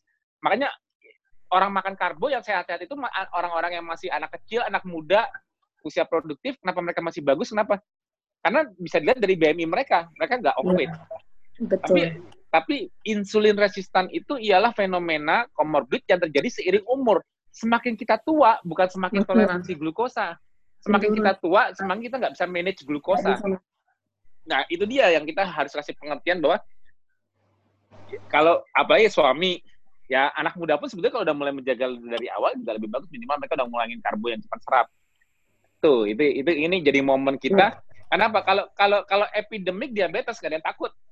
Kalau pandemik virus banyak yang takut untuk berubah. iya. Karena prolong kalau diabetes kan lama. iya, iya diabetes lama. Padahal diabetes susah. Kalau tapi kalau kita kalau, iya pandemik ini efektif. Padahal, padahal ini cuma kalau dibilang kan ini acute disease, maksudnya acute. temporary temporary disease. Kalau kita menang ini cuma sakit temporary kayak dia di yeah. aja yang yang kronik ini malah lebih susah. Yang kronik ini yang justru nah, malah complicated. Nah, semalam semalam tuh semalam semalam aku ikut ikut acara Zoom dengan Dubes Swedia diundang sama Mbak Amita di grup Nakes. Terus sama Profesor Nawi juga epidemiologi. Aku aku sedikit cerita. Dia concern dengan negara-negara berkembang di mana usia produktif banyak terjadi fatalitas kalau di negara maju ya di mana-mana memang kayak Italia banyak tapi itu memang udah terciri khas banget 50 tahun ke atas. Yeah. Tapi di negara-negara berkembang kayak India dan Indonesia dari report yang dia dapatkan dia sebagai yeah. epidemiolog dia uh, dia melihat bahwa kok Trennya. di negara berkembang kok usia produktif juga fatalitasnya lumayan ya. Gitu loh. Berarti kan komorbid sudah ada di, di uh, usia produktif tapi tidak terinfeksi, silent adult ya. Langsung aku ceplosin aku ceplosin gini aja ke profesor. Hmm. Prof, tahu nggak kenapa seperti komorbidnya? Ya, negara berkembang itu selalu masalahnya masalah kapi, kapital, selalu masalahnya uang. Yang paling murah pasti yang paling dominan dimakan. Coba dari tiga makronutrisi, karbohidrat, protein, dan lemak. Mana yang paling murah?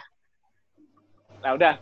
Karbo paling murah itu paling dominan di negara berkembang. Jangan jangan salahkan kalau tiba-tiba obesitas dan Menjadi diabetes apa komorbid itu lebih lebih mening, lebih meningkat di negara berkembang dibanding yeah. negara maju yang lebih negara mampu membeli membeli protein yeah. dan lemak. Yeah. Makanya dari yeah. situ aku buat profesor yang mikir klunya klunya klunya untuk gini. Aku bilang sama, sama profesor nggak ke, kemampuan kita kemampuan kita mencegah penularan COVID ini cuman dengan social distancing dan sebagainya itu secara defense eksternal. Tapi defense internal yang aku dengar di mana-mana nih Prof, kebanyakan cuman suplemen ini, suplemen itu, iya. apa-apa. Semua semua nggak ada yang menarik dari sisi fatalitasnya kan. Kan sebenarnya gini, coba anggapnya gini. Kalau misalnya infeksi sudah mencapai satu setengah juta di seluruh dunia, tapi yang meninggal cuma seribu orang, menakutkan nggak COVID? Enggak. Iya. Nggak. Yang bikin yang bikin sekarang orang pada takut kenapa? Karena udah mulai naik dari angka 2% yang tadinya di, di Wuhan dikiranya cuma dua persen. Sekarang kok, ya sekarang kok malah makin meningkat. Makin apa, uh, Pak? Sebetulnya, tapi meningkatnya kan dengan catatan komorbid. Iya. Nah, itu kan justru malah membuat membuat virus ini menseleksi metabolisme iya. orang-orang di seluruh dunia. Orang tertentu. Yang met, yang metabolismenya nggak keep up, lewat. Yang met, jadi kayak kayak kayak wabah pandemik yang menseleksi ya seleksi alam terhadap komorbiditas. Benar kan? Nah, berarti ini harusnya jadi metabolic awareness bahwa virus ini harusnya virus yang spesifik menseleksi komorbiditas harusnya menjadi global awareness untuk metabolic oh. conditioning, memperbaiki metabolisme. Tapi nggak ada yang ngebahas itu, benar nggak? Iya. Metabol nggak ada yang mungkin metabolisme. Padahal udah jelas komorbid. Yang komorbid iya. cuma disuruh ngumpet aja. Kemarin saya ikut juga webinar dari RSCM, uh, eh, dari dokter penyakit dalam, kemudian dia konsultan uh, infeksi. Saya lihat di, di slide-nya itu hanya ditampilkan uh, pemberiannya cuma oksigen, kemudian uh, turunkan gula darah, itu gitu aja sampai diberikan antibiotik yeah. untuk mencegah infeksi segala macam. Tapi tidak ada yang spesifik banget tuh yang oh udah tahu tuh ada sitokin sitokin storm udah jelas yeah. kan inflamasi mm -hmm. gitu. Mm -hmm. Tapi saya ngelihat tuh nggak sama sekali menyinggung bagaimana caranya untuk menurunkan gula darah itu yang itu. yang kita nggak tahu. ya itu yang jadi pertanyaan tuh saya jadi tambah mikir setelah satu setengah bulan ini loh kok kan kejawab di pertanyaan saya selama ini kenapa berKF tuh lebih lebih buat untuk lebih sehat gitu kayak nyambung banget ya dengan kasus covid ini gitu loh Mas Tio Iya, makanya aku aku tuh kemarin gini. Jadi aku memang lagi bikin tim nih. Ada ada dokter Piprim juga, dokter Poba, ya. dokter Eka. Sama itu kita lagi mau bikin proposal metabolic conditioning di tengah wabah. Jadi untuk bantu menekan fatalitas di lapangan Indonesia, terutama di Indonesia. Jadi mudah-mudahan nanti kalau proposalnya diajukan, di approve, ya mudah-mudahan bisa bisa ya ini baru cuma usaha sih untuk yeah. bisa menjadi panduan untuk mencegah fatalitas. Jadi mungkin kita nggak bisa maksa awareness besar-besaran saat ini, cuman kita membuktikan dengan protokol tersebut kayak protokol yang tadi aku ceritakan di awal tadi pas yang mas ke Mas Harold, untuk membuktikan bahwa kita bisa mereverse limfopenia itu satu. Karena yeah. limfopenia kan sudah pasti sejalan dengan fatalitas. Kalau kita bisa melakukan satu protokol yang bisa mereverse ini itu sudah sudah pasti eh, positif untuk bisa diaplikasi, terutama bilang tidak terus tidak rumit karena jatuhnya protokol metabolic conditioning ini metabolic conditioning ini ialah protokol tidak makan, puasa dan dan rendah karbo yang tujuannya untuk yeah. menahan turunnya limfopenia makin drastis dan kita membuktikan hasilnya nanti dengan reverse limfopenia dan perbaikan di CT scan misalnya GGO-nya iya. gimana membaik apa enggak. Nah, kita bisa buktikan di situ nanti. Tapi ini masih dalam penyusunan secara akademik, referensi dan sebagainya. Nah, itu itu itu itu yang mau aku ituin usahakan dari KF setidaknya bisa menyumbang ke dunia medis yang masih blank. Sekarang kan perang dengan peluru kosong yang mereka iya, hadapi sekarang ialah kalau mereka ada mah ya. ya dan dan dan kadang-kadang mereka cuma-cuma terapi yang disarankan ialah viral load. Eh sorry, antiviral. antiviral. Tahu nggak fungsinya? Nah, antiviral kan mereka kayak remdesivir terus uh, chloroquine. Itu itu sifat-sifatnya mereka titik-titik dari replikasi virus itu dihambat. Iya. Tujuannya apa? Benar, oke. Okay tujuan antiviral itu ialah menghambat replikasi viral sehingga mengurangi beban infeksi. Kuncinya gini, mengurangi beban infeksi sehingga memberikan kesempatan untuk adaptif imun respon keep up. Tadinya nggak keep up jadi keep up. Tadinya replikasinya nggak yeah. replikasinya replikasinya nggak nggak terkontrol yang bisa menyebabkan exhaustion dari respon imun ini ditahan ditahan oleh antiviral supaya supaya replikasinya jadi lambat, imunnya nggak keletihan jadi cepat keep up akhirnya bisa clear. Tapi ujungnya yang mengklirkan mengklirkan virus ini tetap imunnya. Nah, karena karena yang untuk mengklirkan ini imunnya, mereka lupa satu hal bahwa mudahnya menghambat hal yang sama tanpa obat ialah dengan apa? Menghambat glukosa sebagai sumber mereka replikasi. Itu so simple. Iya, kuncinya kuncinya memang basic basicnya ialah basic basicnya kita untuk memperlambat virus atau bahkan menekan virus agar tidak bisa berkembang dan jelas memberikan respon imun yang lebih cepat nantinya ialah perubahan secara sistemik yaitu apa? Kita semua switching jangan ketergantungan gula sehingga yang ketergantungan gula seperti virus bisa kita tekan dengan cara kita tidak masukin karbo atau puasa. Selesai. Mereka hmm. jadi gini. Hebatnya tubuh manusia. Iya, hebatnya tubuh manusia pada saat kita ketosis apa? Ketosis itu di kondisi sehat sekalipun kita, ketosis itu menciptakan selektivitas di tubuh kita terhadap mana yang ketergantungan gula dan mana yang enggak. Karena hmm. kalau masih ada yang ketergantungan gula, kamu cuma bisa ngandelin gluconeogenesis di liver. Dan pada saat orang ketosis, gluconeogenesis pasti hemat. Kalau nggak dihemat, habis otot kita buat bikin gula. Makanya hmm. begitu kita nggak kita tujuan ketosis itu ialah men-sparing muscle otot supaya tidak banyak dirontokkan jadi gula. Tujuan pertama itu. Jadi semua semua sel di tubuh kita yang masih dominan pakai gula antara dia hancur, mati, atau out, atau regenerasi, atau perbaiki diri. Supaya kamu bisa pakai lemak. Artinya mereka harus memperbaiki mitokondria. Selesai. Nah, iya. keunggulan kita saat ketosis ialah itu, kemampuan kita untuk pakai lemak dibanding gula. Kemampuan kita sparing gula itu yang diandalkan dalam ketosis. Jadi kita tubuh kita tidak tidak tidak craving gula lagi. Tapi kalau kemasukan infeksi ataupun kemunculan patogen ataupun sel abnormal yang rakus gula, mm-hmm. jauh lebih mudah terseleksi.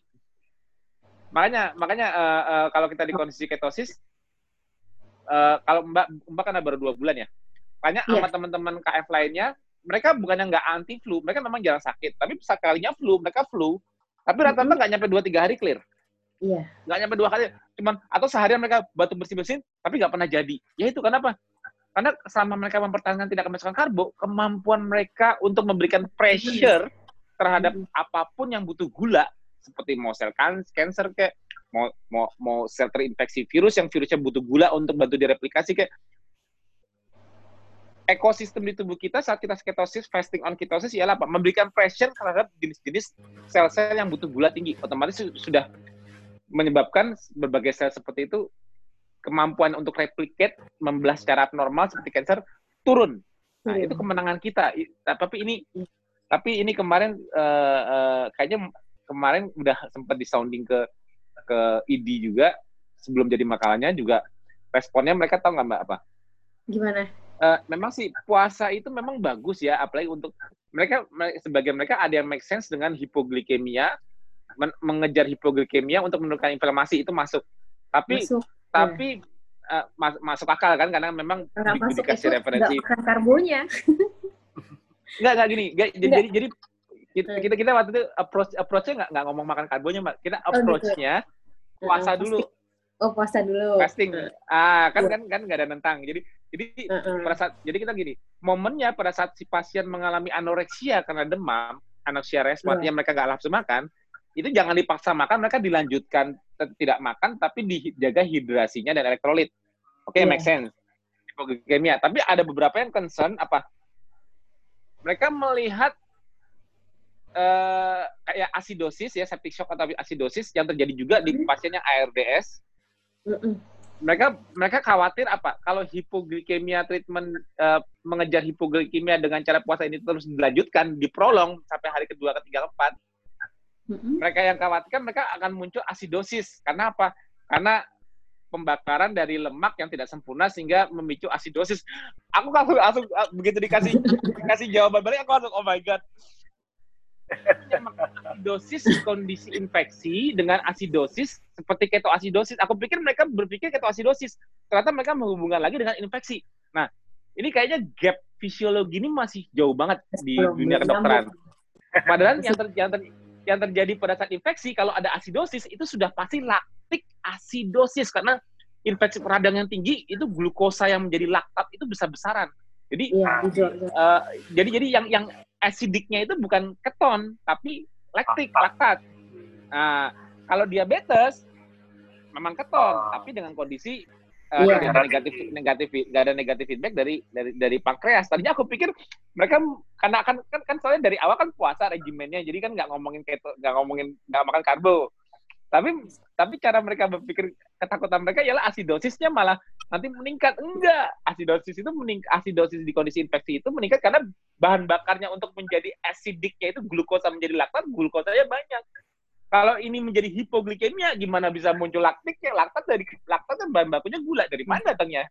Itu makanya kadang-kadang uh, mereka masih belum masih belum nyambung itunya. Tapi ya mudah-mudahan lah kita pelan-pelan uh, yeah. uh, membuat semoga gaya hidup yang simpel sendiri lah Mas Tio. Uh, ya nggak usah diri sendiri dulu. Betul, nggak usah nggak usah nggak usah jadi main nggak usah jadi main terapi deh. Ajuvan terapi nggak apa-apa kok. Nggak Betul. kan kan uh, ajuvan terapi secara pola makan dan puasa itu kan sifatnya benin, bukan invasif. Betul. Kan kan kan nggak harus pakai resep yang kayak Enggak. kita harus.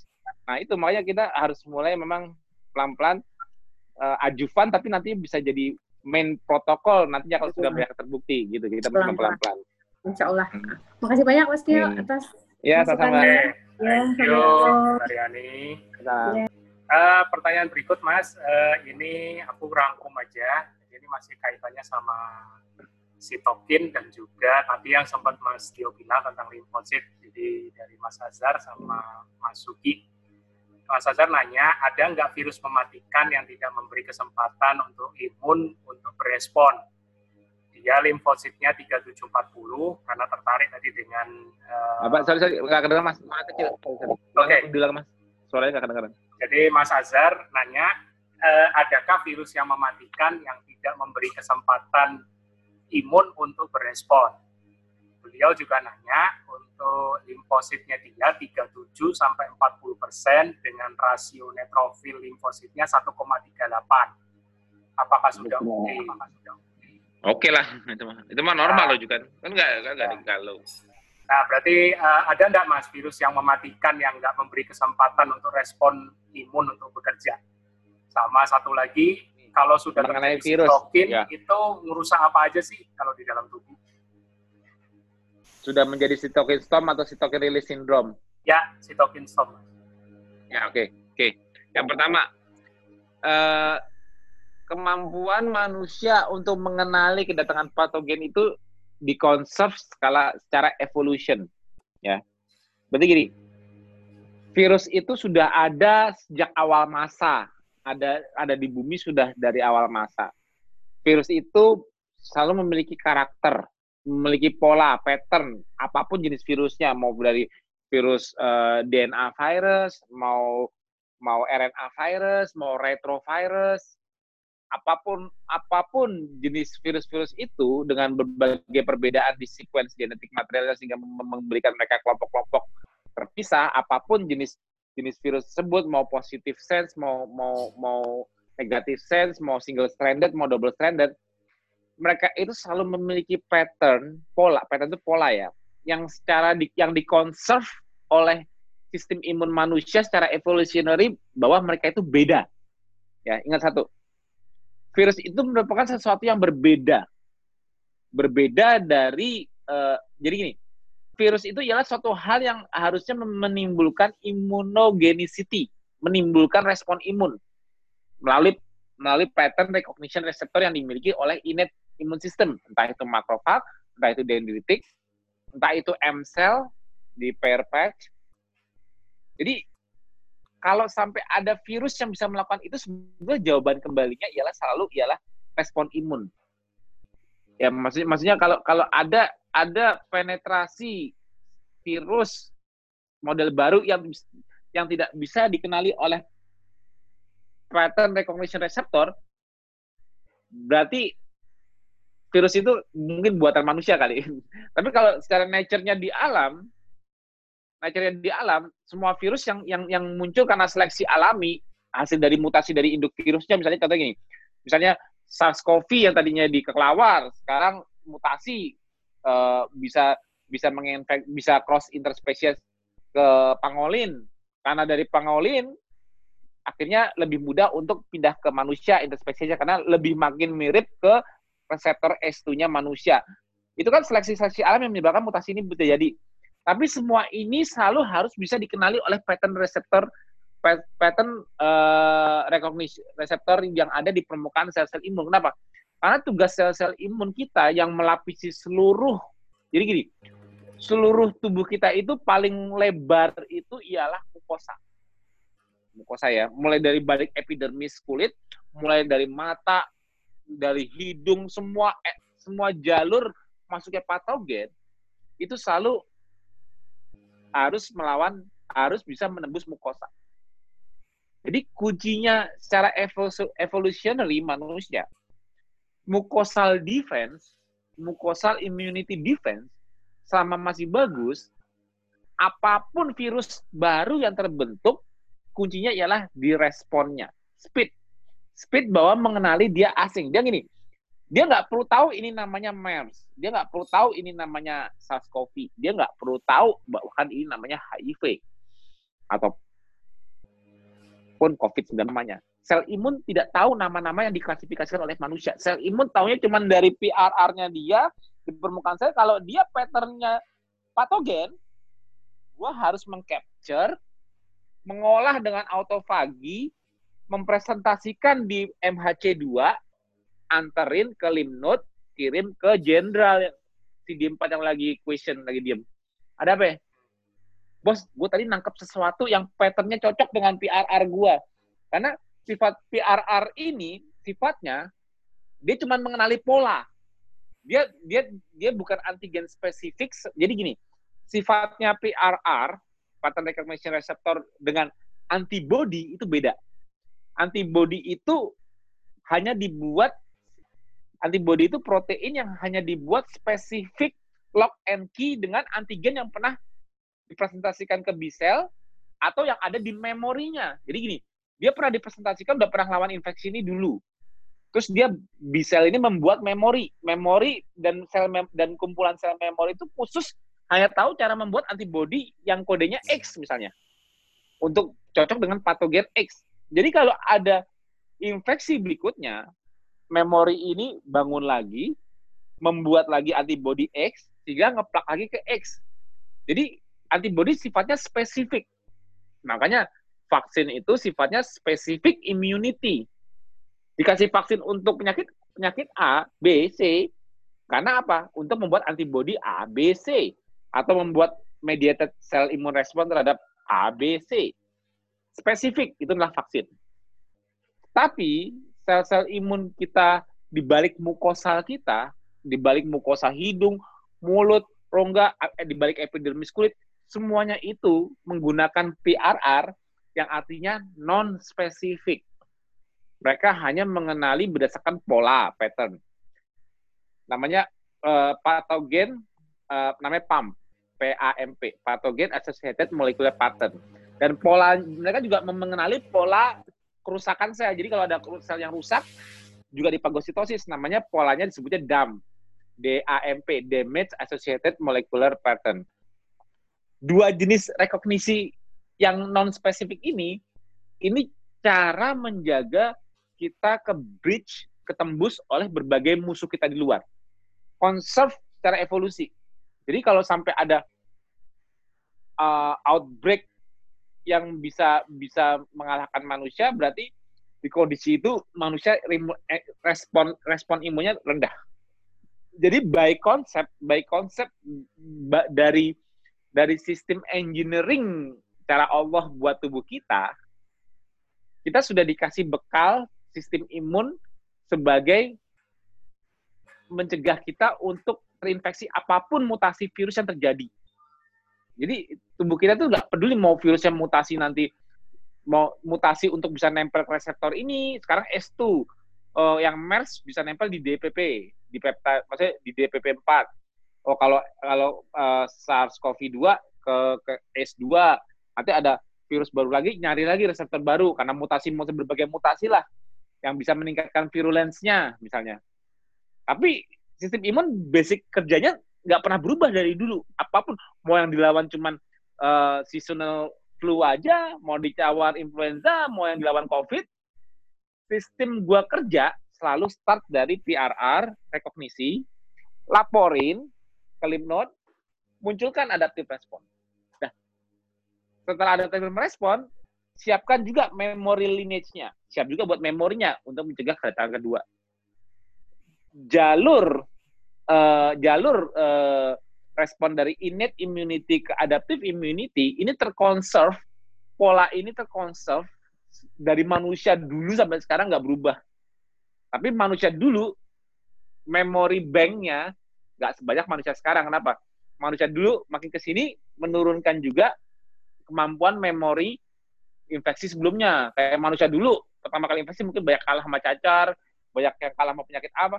Tapi descendantnya keturunan sampai sekarang membawa bekal memori-memori yang pernah di yang pernah diperoleh oleh yang pernah dimiliki oleh ancestor mereka. Jadi manusia sekarang lebih banyak memiliki memori untuk lebih cepat merespon terhadap infeksi yang past infection.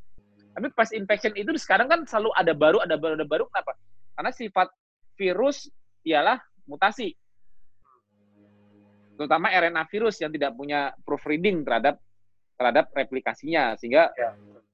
dia dia lebih cepat berganti. Makanya ada yang bilang, oh virus virus uh, COVID sekarang makin jinak. Artinya makin jinak mungkin gini, mutasinya itu makin tadinya dia bisa bermutasi dengan afinitas kuat ke S2. Lama-lama karena dia sering bermutasi, karena dia sudah menginfeksi uh, host baru, host baru yang jadi reservoirnya, dia dia tetap melakukan mutasi tapi mutasinya nggak menguntungkan. Malah mutasinya yang nggak salah pasang, salah salah nyusun salah nyusun RNA RNA ini misalnya gini. Ini RNA induknya yang yang yang virulence-nya tinggi. Tapi pada saat bikin anak-anaknya, progeninya, pas lagi pakai epitel paru hostnya, yaitu manusia, dia masangnya salah, masang susunnya salah, sehingga merubah struktur spike, berubah struktur apa di materi genetiknya, sehingga induknya itu beda secara sequence materi genetiknya.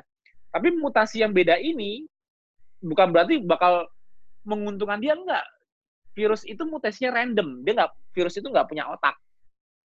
Virus itu enggak virus, virus itu enggak ada enggak ada enggak ada ilmu untuk dia mau bermutasi lebih lebih baik dibanding sebelumnya enggak random mutation dan natural selection menentukan mana yang fit virus-virus yang enggak fit nggak bisa nempel nggak nggak bisa bisa gini anak virusku yang tadi baru aku produksi aku salah masang tapi akhirnya dia nggak punya nggak punya host untuk ditempelin. Akhirnya dia apa? Out seleksi yang yang yang yang yang survive ialah yang menemukan host baru atau lebih kuat menempel di host baru. Itu artinya natural selection ya mencari yang mencari yang menuju ke uh, descendant dari virus mutasi yang gagal tadi itu ada mutasi yang menguntungkan dan akhirnya ini punya host baru yang bisa mendapatkan reservoir yang bisa menyebarkan lebih kuat lagi ke yang lain. Nah, jadi dengan dengan seperti sekarang dibilang menjinak, mungkin lebih banyak mutasi yang tidak menguntungkan. Tapi bisa aja jadi mutasi yang menguntungkan, misalnya lebih penguatan afinitas dan sebagainya. Tapi dari sisi respon imun tetap sama. Begitu dideteksi dia virus, patogen associated molecular pattern, jadi kunci pertahanan kita cuma satu. Gimana supaya mucosal immunity kita selalu responsif. Itu toko. Kuncinya kuncinya ialah speed. Kuncinya selalu speed. Speed rekognisi, speed respon imun. Itu yang selalu menentukan outcome dari infeksi menjadi immunity atau imunopatologi. Cuma itu toh intinya kalau kalau sampai terjadi inflamasi karena badai sitokin itu yang justru harus dihindari ya mas ya. Atau imunopatologi itu tadi ya.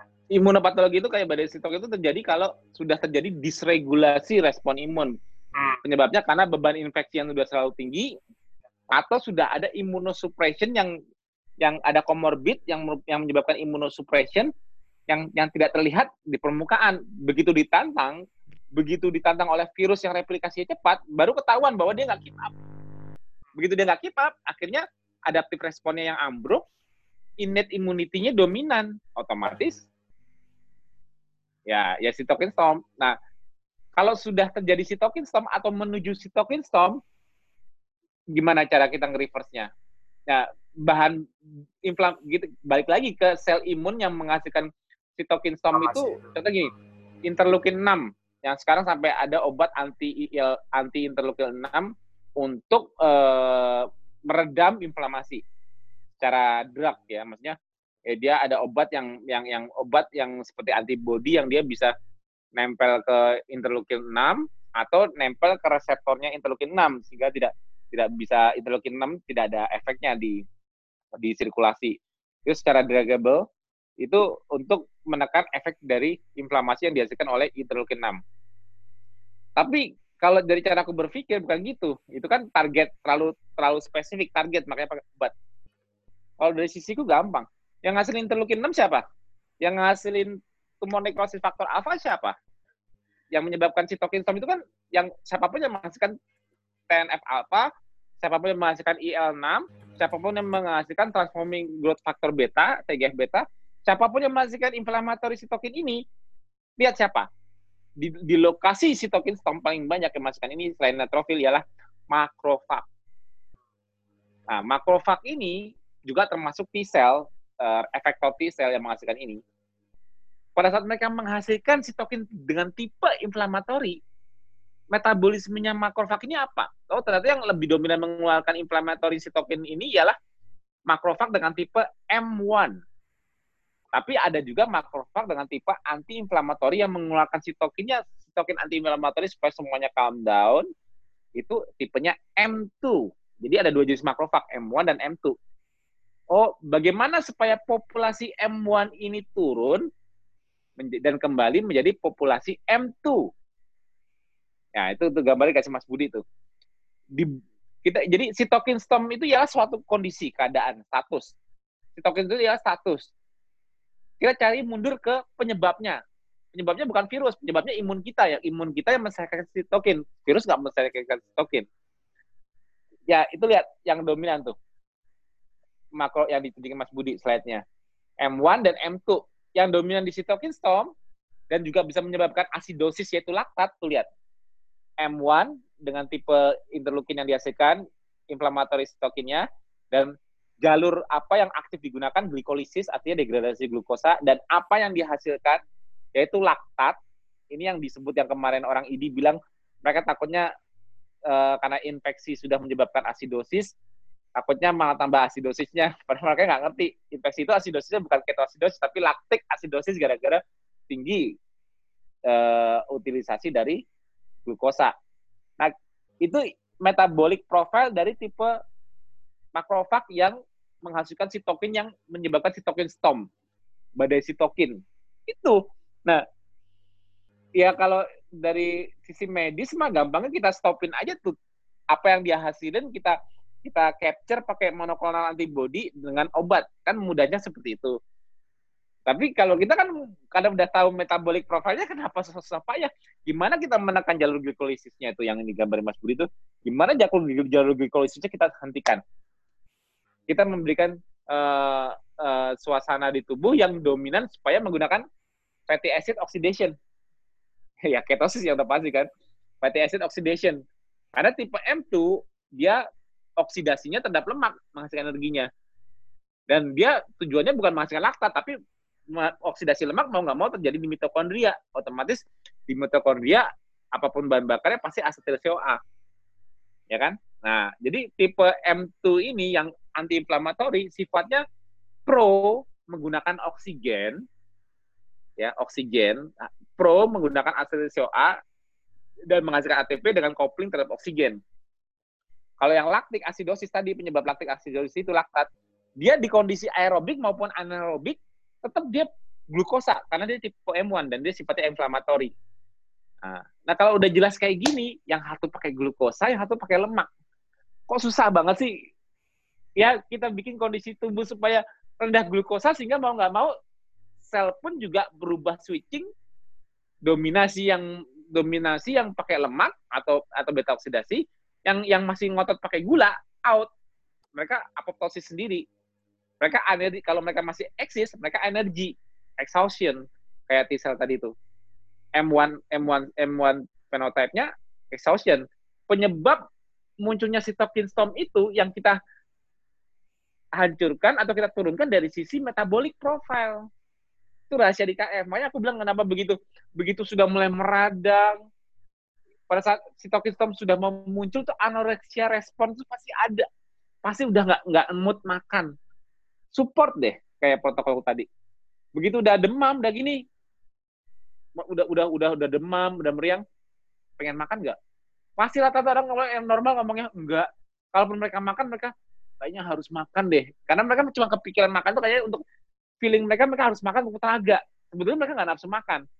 Itu kadang-kadang mereka karena karena karena sudah punya ilmu, jadi mereka mikir kalau sakit kayak gini kayak perlu makan deh. Walaupun mereka nggak nafsu, mereka paksain. Itu sebenarnya salah. Perasaan mereka sudah mulai muncul anoreksia respon, ikutin. Ikutin puasa tapi tidur. Kenapa? Tidur itu tidur itu juga menekan inflamasi. Orang kalau tidur sakitnya nggak dirasa. Kalau orang banyak orang begadangan terjaga lagi sakit, radangnya bukan makin rendah makin tinggi terus. Jadi kunci dia harus tidur dan tidak makan apa-apa. Udah bablas tidur.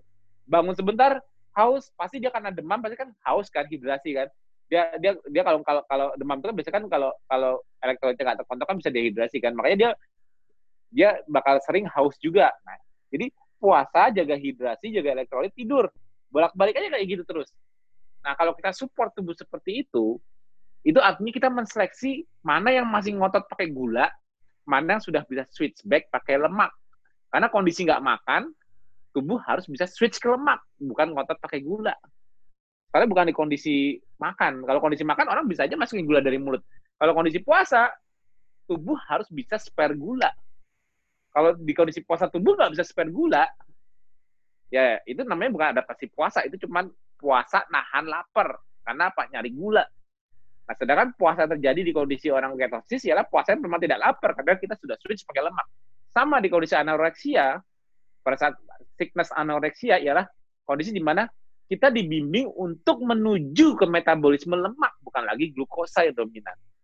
Itu udah nature call, cuma kita nggak bisa ngikutin aja bahwa dia mau ngelawan infeksi tubuh tubuh tanpa perlu orang yang punya ilmu tahu M1 M2 tubuh dan nyuruh kita untuk menyiapkan dominasi M2 yang yang nantinya setelah inflammatory response selesai, M2 siap masuk, bukan gulanya tinggi terus di darah, sehingga M1-nya dominan terus, M2-nya nggak masuk-masuk. Akhirnya fatal. Jadi, mencegah terjadinya sitokin storm yang sudah sangat tidak terkontrol, apalagi udah sampai ARDS, begitu ada gejala, kita harus sigap aja. Ada gejala, ikutin tubuh kita maunya apa. Nggak makan, ya udah nggak usah makan. Pada saat sudah membaik kayak tadi yang aku bilang aku pegang aku pegang orang-orang yang aku pegang ini yang nggak bisa kasih identitasnya begitu dia sudah mulai lapar makan tapi juga belum langsung lima lima pilar dijalankan jalin lagi bukan langsung mereka langsung olahraga enggak tetap makan istirahat recover karena mereka mereka kalau misalnya sudah terjadi apa GGO atau sudah menjadi, terjadi uh, gambaran pneumonia ringan sekalipun mereka harus melakukan perbaikan di situ untuk perbaikan ini justru butuh istirahat, nutrisi, perbaikan istirahat, nutrisi. Tapi tetap nutrisinya nggak ekses, jadi tetap makannya di jendela makan. Tapi mereka jendela makannya bisa lebih lebar dibanding di awal saat mereka masih fight. Saat fight-nya itu mereka justru pro ke puasa panjang. Tapi saat mereka sudah menang dan mau repair, jadi gini, ciri-cirinya kalau tuh orang udah seger dan lapar, itu dia udah menang. Tinggal disupport gimana dia bisa merepair kerusakan yang terjadi kemarin di, di, di medan perang. Itu doang, itu mudahnya melihat itu seperti itu. Oke mas, uh, ini karena tadi Mas Tio sempat cerita ada beberapa orang yang Mas Tio uh, bimbing ya, uh, hmm. banyak para nakes itu ingin tahu minimal sebagai bekal. Jadi nanti mungkin di grup nakes Mas uh, kasih gambaran imun, imun risk profile seperti apa. Nah ini apa? salah satunya juga apa gimana Mas? Imun imun risk apa? profile Imunis profile yang ya, jadi itu, maksudnya ya. uh, para nakes ini kan uh, jadi ingin tahu punya bekal jadi nanti kalau untuk ya, ya, melihat ya. melihat ini eh, kira-kira dia bisa kasih tahu oh uh, counternya seperti ini kayak gitu tapi nanti aja mas itu di grup nakes nah ini salah satu dari oh, Mbak ya. Nela juga cukup menarik ini bertanya tentang herd immunity ya Uh, Mbak Nela, monggo silakan. itu itu itu kontroversial. Okay. Aku juga nggak berani jawab tuh. Uh. Ya, Mas Tio, selamat sore Mas. Ya. Uh, saya sempat uh, ngikutin dari tadi. Cuma di satu tuh Mas, saya uh, ya memang kemarin saya sempat ngikutin di Zoom meeting dengan eh, orang. Mbak, sorry. Oh, uh, ya. Mbak, Mbak ngomong ya. aja.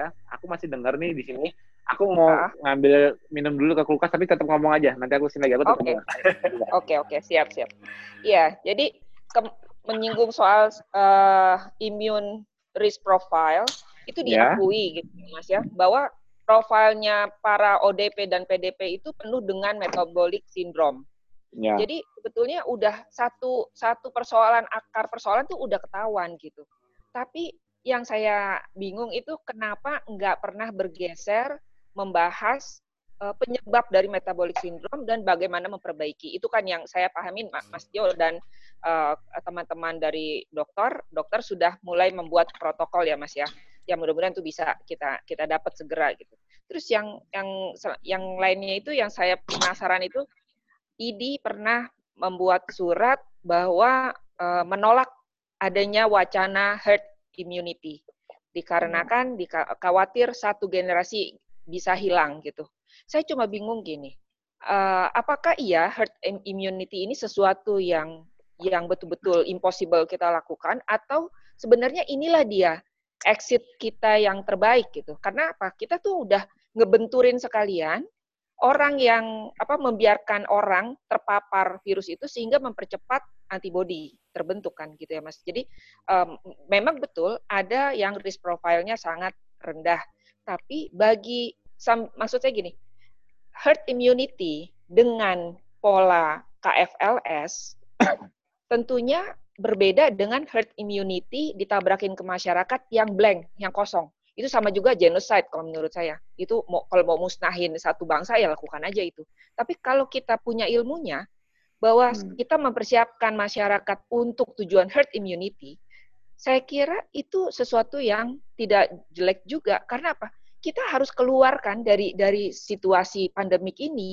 Kalau kita nggak pernah keluar dari rumah kita, dan artinya, apa kita selamanya akan begini? Ini tuh langit ekonomi udah mau runtuh gitu mas. Karena kita nggak ada yang bergerak ekonomi nggak bergerak. Hmm. semua uh, apa namanya employees gitu ya karyawan memang enak kerja di rumah sekarang. Tapi hatinya mereka pasti ketar ketir terutama orang yang laki-laki yang breadwinners yang yang single parent semua pasti khawatir. Nah itu aja udah menambah beban psikologis mereka.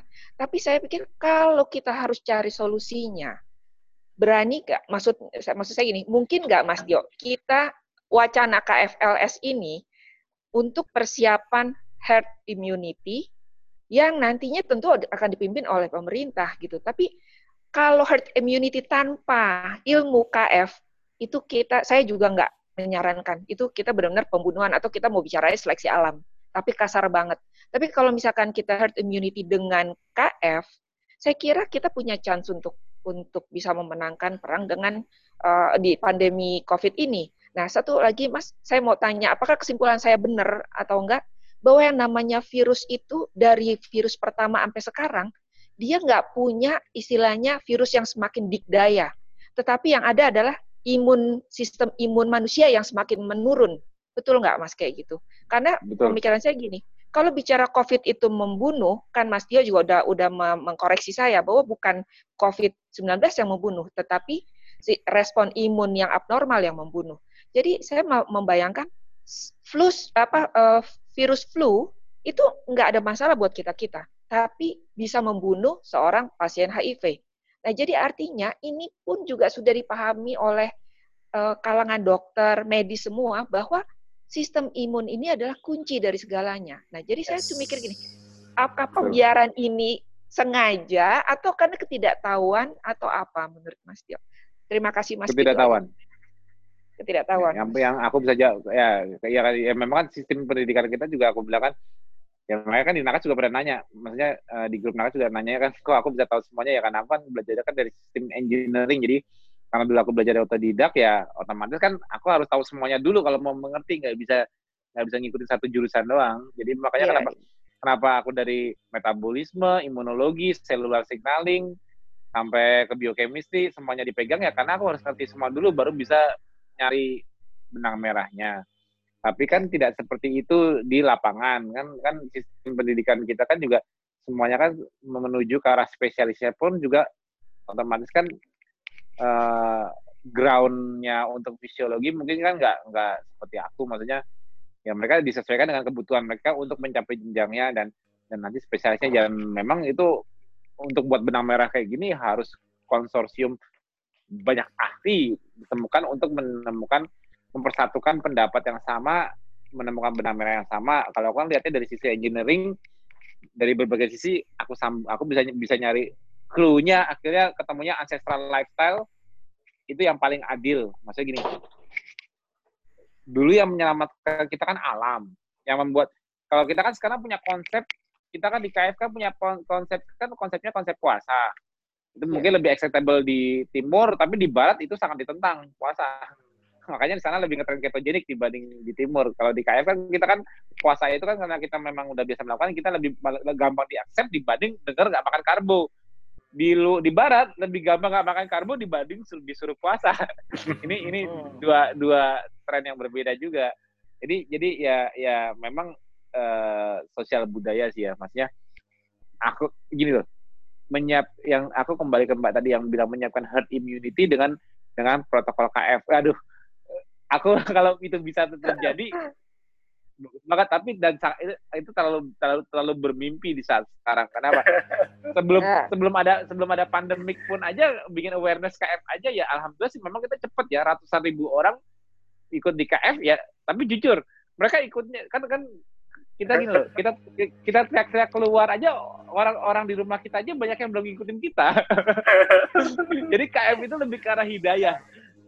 Hidayah hidayah itu apa ya?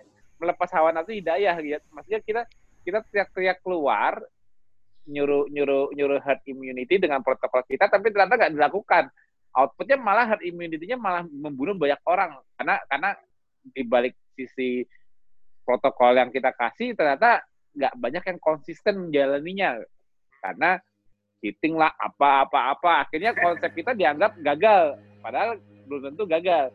Cara teoritisnya masuk tapi aplikasi di lapangan ternyata melepas karbo itu susah. Dan memang nggak gampang kan lepas karbo kan. Apalagi di tengah di tengah alam yang menggoda kita dengan lebih banyak karbo kalau alam dulu di hutan orang mah nggak usah nggak usah takut makan karbo memang susah nemuin makan karbonya pasti dominan hewani tapi kalau sekarang kan alam kita kan menggoda. Yeah. jadi jadi uh, menyuruh herd immunity di kondisi dengan kenyamanan sebanyak ini ya ya itu benar lebih ke arah genocide. Kita kita sebagai di KF itu kita cuma bisa memberikan apa ya menunjukkan kebenaran menunjukkan living proof pelan-pelan menunjukkan bukti dan percaya nggak? Aku aku aku udah udah bisa udah bisa uh, apa membayangkan di masa depan kalau akhirnya kalau akhirnya ternyata kita bisa membuktikan bahwa gaya hidup kita ini betul sehat dan dan memang ternyata terbukti semua. Memang KF itu bagus lewat puasanya tidak makan karbo dan muncul insya Allah banyak saintis yang bikin jurnal mengenai ini tau nggak? Setelah jadi itu pun tetap nggak banyak orang yang bisa melakukan. Karena karena selama selama opsi godaan itu nggak hilang karena yang buat susah KF itu bukan masalah coba aku pengen tahu aku kalau mau diajak debat terbuka sama siapa pun ayo undang aku aku datang aku siap tapi bukan masalah itu menyebarkan KF itu bukan masalah masalah masalah pembuktian aja tapi masalah conditioning di lapangan. Sekarang kalau semua orang habis datang dari seminarku, habis nonton kayak gini, tercerahkan nggak? Tercerahkan kan? Terus impactnya impactnya ke orang yang belum KF untuk berubah apa? Belum tentu mereka bisa langsung bisa menjalankan. Yes. Yes. Itu, yeah. itu itu itu seleksi alam alam kita itu nggak mengizinkan kita untuk herd immunity di kondisi sekarang apa? Karena awareness ya jujur kalau yang masih insulin sensitivity kalau semua banyak kalau di Indonesia itu yang BMI-nya normal banyak yang komorbidnya rendah herd immunity monggo itu udah gampang kena imunitas semua cuman sekarang ya. kita melindungi uh, usia yang kayak kemarin aku di Profesor Nawi di Zoom tadi malam bilang kenapa di negara produktif eh, di, apa sorry di negara berkembang India Indonesia kok kok yang terkena efek fatalitas COVID juga banyak di usia produktif 25 sampai 50 tahun. Kan kan lucu. Makanya aku kasih penjelasannya ya karena secara kapitalisme kita paling murah karbo. Ya kita pasti obesitas dan obesitas dan apa namanya uh, komorbiditas uh, sindrom metabolik lebih muncul lebih cepat muncul di kalangan usia produktif ya karena memang kondisi ekonomi juga berkembang karena itu paling murah. Nah itu justru malah membuat menunjukkan negara berkembang paling rentan sama herd immunity. Rentannya kenapa? Mereka lebih nggak siap. Kenapa? Karena satu dari faktor ekonomi. Dan kita kita begitu herd immunity kita berarti mau mau ini loh, begitu di, dilepas herd immunity virus ini selektivitasnya tinggi terhadap komorbid malah kelihatan kita komorbid kita kayak apa di Indonesia hmm. kelihatan fatality rate-nya justru yang justru yang lagi aku mau usahakan di grup KF ialah menurunkan uh, menurunkan res, uh, fear, menurunkan rasa takut, menurunkan impact impact dari COVID ini. Misalnya menurunkan fatalitas. Oke deh, anggap aja anggap aja nanti uh, uh, usaha pemerintah udah udah udah dengan cara uh, lockdown, dengan cara cara ini ternyata ternyata beban beban infeksi rate-nya tetap eh sorry, ternyata positif rate-nya meningkat terus, anggap aja sampai 200 ribu di Indonesia. Kalau udah berbagai usaha di berbagai usaha udah dilakukan. Tapi kalau kita bisa memberikan solusi untuk menekan fatalitasnya, gitu. Jadi, oh ternyata di Indonesia walaupun 200 ribu sampai 200 ribu, tapi yang meninggal ternyata ya. Insya Allah yang meninggal ternyata masih di bawah cuma beberapa ratus, walaupun udah ratus ribu cuma beberapa ratus. Itu kan sudah sudah menunjukkan bahwa selektivitasnya tinggi. Jadi jadi lebih ke arah kita aku malah malah nyusun tim timku untuk bikin bikin metabolic conditioning itu ialah tim yang eh, di mana proposal ini membantu orang mencegah fatalitas. Karena harapanku kalau memang external defense dengan cara yang pemerintah lakukan sekarang berhasil atau tidak ya kita nggak tahu. Insya Allah berhasil. Uh, kurva yang menurun lebih bagus lagi disertai dengan penurunan fatalitas. Karena kita sudah bisa kita kita sekarang bisa pushnya bisa membuktikannya di penekanan fatalitas. Yang sudah ter, yang sudah misalnya cuman yang sudah kena. Kita kita susah untuk memberikan global awareness saat ini. Maksudnya di kondisi seperti ini orang suruh aware suruh suruh ngurangi karbo ya kita itu biar para warrior yang menginspirasi. Biar mereka mungkin bahwa ya pelan-pelan kita nyebarin bahwa ayo jaga kurangin jam aku lihat kemarin ke Kemenkes juga ada ngeluarin kurangin gula ya itu udah udah step bagus kurangi gula untuk menjaga imunitas. Kemenkes sudah ngeluarin itu. Hmm. Ya, itu sudah menunjukkan arah bahwa gula itu tapi hmm. tapi kan tapi kan nggak nggak nggak bilang jangan makan karbo cepat serap. Nah, kalau itu selesai. karbo cepat serap semua orang udah tahu. Cuman, cuman dihaluskan oleh Kemenkes kan dalam bentuk kan ya, kurangi gula. Padahal padahal cekat karbo cepat serap sekalipun tepung-tepungan nasi roti kan gula cepat juga. Nggak cuman bedanya gula itu lebih cepat aja kan dihaluskan seperti itu. Sebenarnya Kemenkes sudah tahu imunitas itu bakal drop kalau gula tinggi. Ya, itu udah udah udah udah good start. Tapi yang bisa kita lakukan sekarang ialah membantu membuat protokol di mana insya Allah kalau bisa bisa dijalankan nanti bisa membantu uh, orang-orang yang positif bergejala tidak mencapai fatalitas sehingga harapanku di masa kayak gini cuma pengen KF bisa menyumbangkan dari sisi menekan fatalitas dulu deh.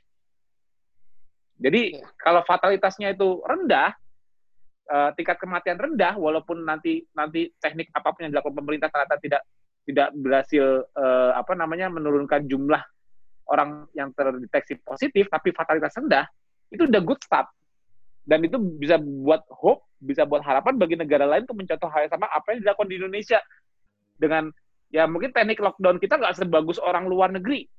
Tapi kuncinya gimana caranya kita menekan fatalitas dari yang sudah terinfeksi? Kita berusaha untuk mencegah orang yang komorbid terkena dengan cara apa pun kita kita kita merasa sehat jangan jadi carrier. Yang merasa yang merasa rentan jangan nantang. Luar. Udah bagus. Udah jangan yang merasa rentan yang merasa yang, yang merasa rentan udah tahu punya masalah metabolik udah tahu ini ini jangan merasa punya super power karena kita bisa bisa bisa jadi imunis profilnya tinggi. Sedangkan yang yang merasa sehat imunis profilnya bagus jangan menjadi carrier. Kita ada punya empati.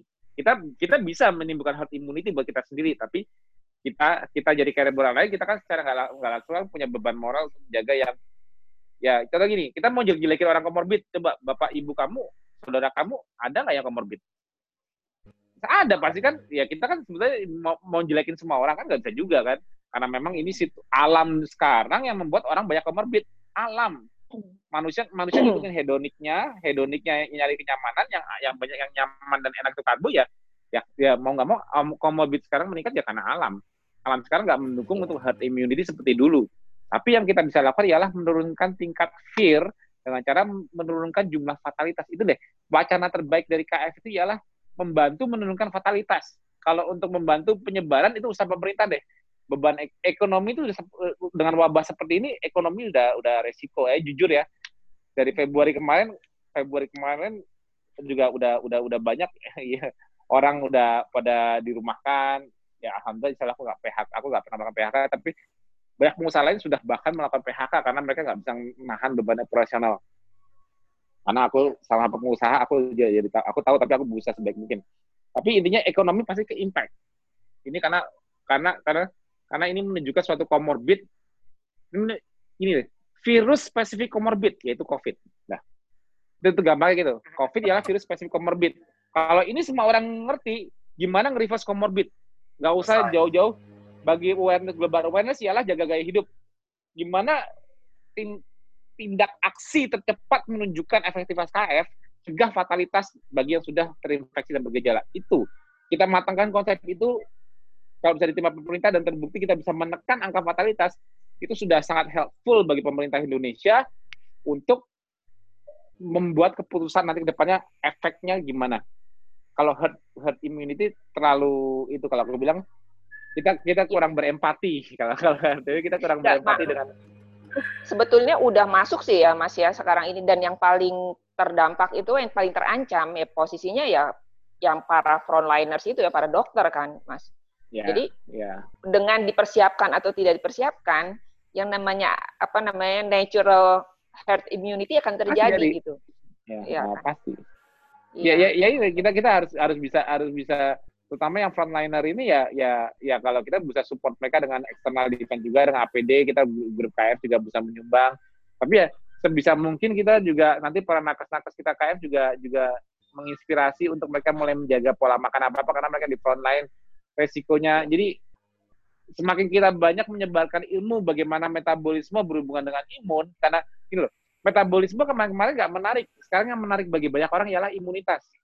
Nah, karena link dengan imunometabolisme terjelas, kita buat metabolic awareness lewat imunitas saat ini tuh kayak gitu.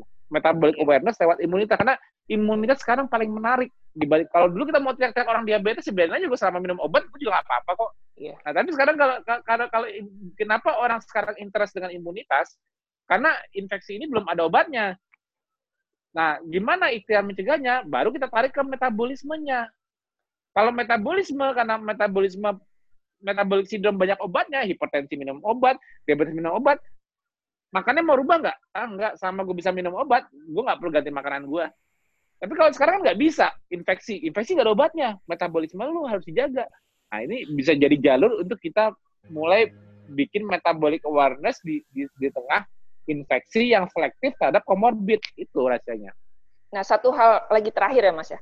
Uh, apa namanya? Mungkin yang bisa paling tepat mengkomunikasikan yang tadi itu hubungan metabolisme dengan imun itu adalah dari kalangan dokter sendiri. Saya tuh tidak pernah mendapatkan iya. satu pun tulisan dari dokter. Bahkan saya udah diskusi langsung dengan seorang dokter, dia malah bilang dia udah pernah kena dan dia membanggakan bahwa diri dia udah survive. Dan menurut dia, dia itu adalah hasil kerja kerasnya selama dua tahun dan dia tidak KF menurut dia.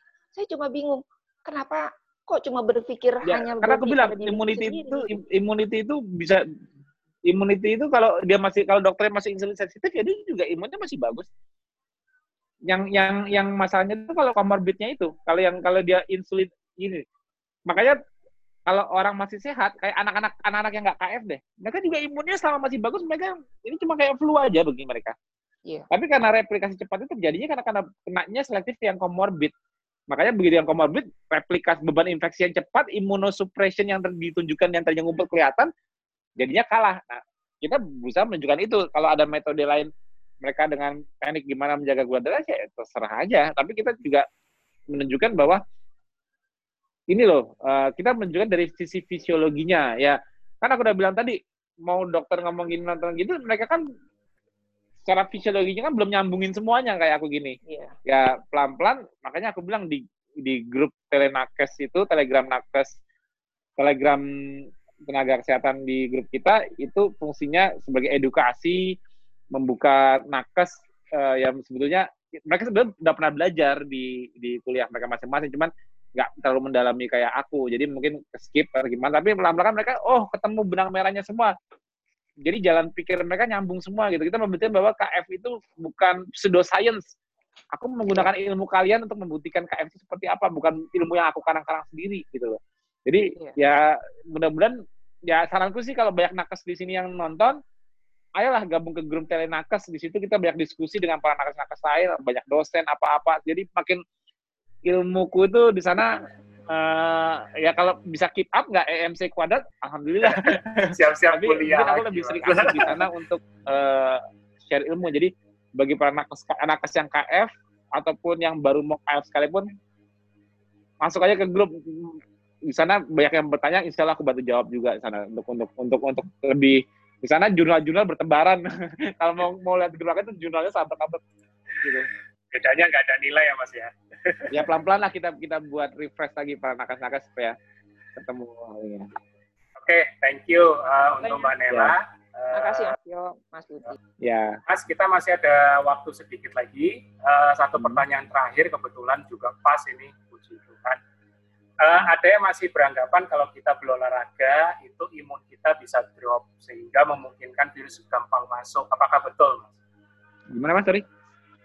Ada yang masih beranggapan kalau kita sedang berolahraga, olahraga nih, imun kita hmm. bisa drop sehingga memungkinkan virus gampang masuk. Apakah betul? olahraga apa? Olahraga yang nggak terlalu exhaustion, nggak terlalu keletihan, pokoknya olahraga itu kan hormesis, hormesis untuk melatih meta, melatih hormesis artinya memberikan homeostasis. Yang nggak bagus itu overtraining. Misalnya kita nggak sadar kita terlalu exhaustion, itu imun respon imun jadi lambat betul. Tapi efek efek akut dari olahraga intermittent kayak kita kita kita nge-gym itu justru pada saat nge-gym itu kita memicu inflamatori, inflamatori respon kita meningkat, respon imun innate kita jadi siap. Jadi gitu loh. Efek saat kita lagi lari atau kita lagi angkat beban atau apa, itu respon imun kita tuh lebih switch ke arah siap di inflammatory respon, artinya siap siap untuk direkognisi antigen. Kalau udah datang gue siap nih. Jadi inflammatory respon kita justru lebih siap pada saat kita lagi lagi lagi lagi aktif fisik. Siap merespon secara inflammatory, siap recognize. Karena pada saat kita lagi aktif fisik itu kita juga disupport dari cycle yang Lata tadi itu. Dia siap rekognisinya. Nah, dia siap justru posisi aktif bergerak tapi non exhausted, maksudnya nggak nggak overtraining, itu justru malah membuat respon imun kita bisa lebih siap. Jadi nggak usah nggak usah worry olahraga bakal membuat imun respon yang bikin drop overtraining stres berlebih di badan, kurang tidur, olahraga kebanyakan, itu yang stres berlebih di badan itu yang membuat ya kan kelihatan dari GNG-nya nanti, dari gluconeogenesis berlebihannya. Oke. Okay. Over stress yang nggak bagus di badan. Bukan, oh. bukan olahraga yang nggak olahraga justru malah memicu respon imun lebih bagus. Oke, okay. jadi yang nggak boleh itu over stress ya, ibaratnya. Ya. Oke, okay. uh, eh, Mas, ini pas jam 6 sore, mungkin sedikit lagi sudah kan. Hmm. Iya. Mungkin ada closing statement atau mau kasih Udah aja, sedikit mas. sedikit bocoran kapan mau talk show from home lagi rencananya? Ya, oke. Okay. Uh, eh, terima kasih bagi yang sudah hadir. Mudah-mudahan insya Allah kita uh, selama masa PSS PS apa PSSB apa PSBB ya lupa. PSBB, ini kita bisa bisa terus berkomunikasi, kita cari materi-materi atau apa yang mungkin nanti dia juga ke Mas Budi untuk topik-topik yang mau dibahas berikutnya apa di PFH berikutnya.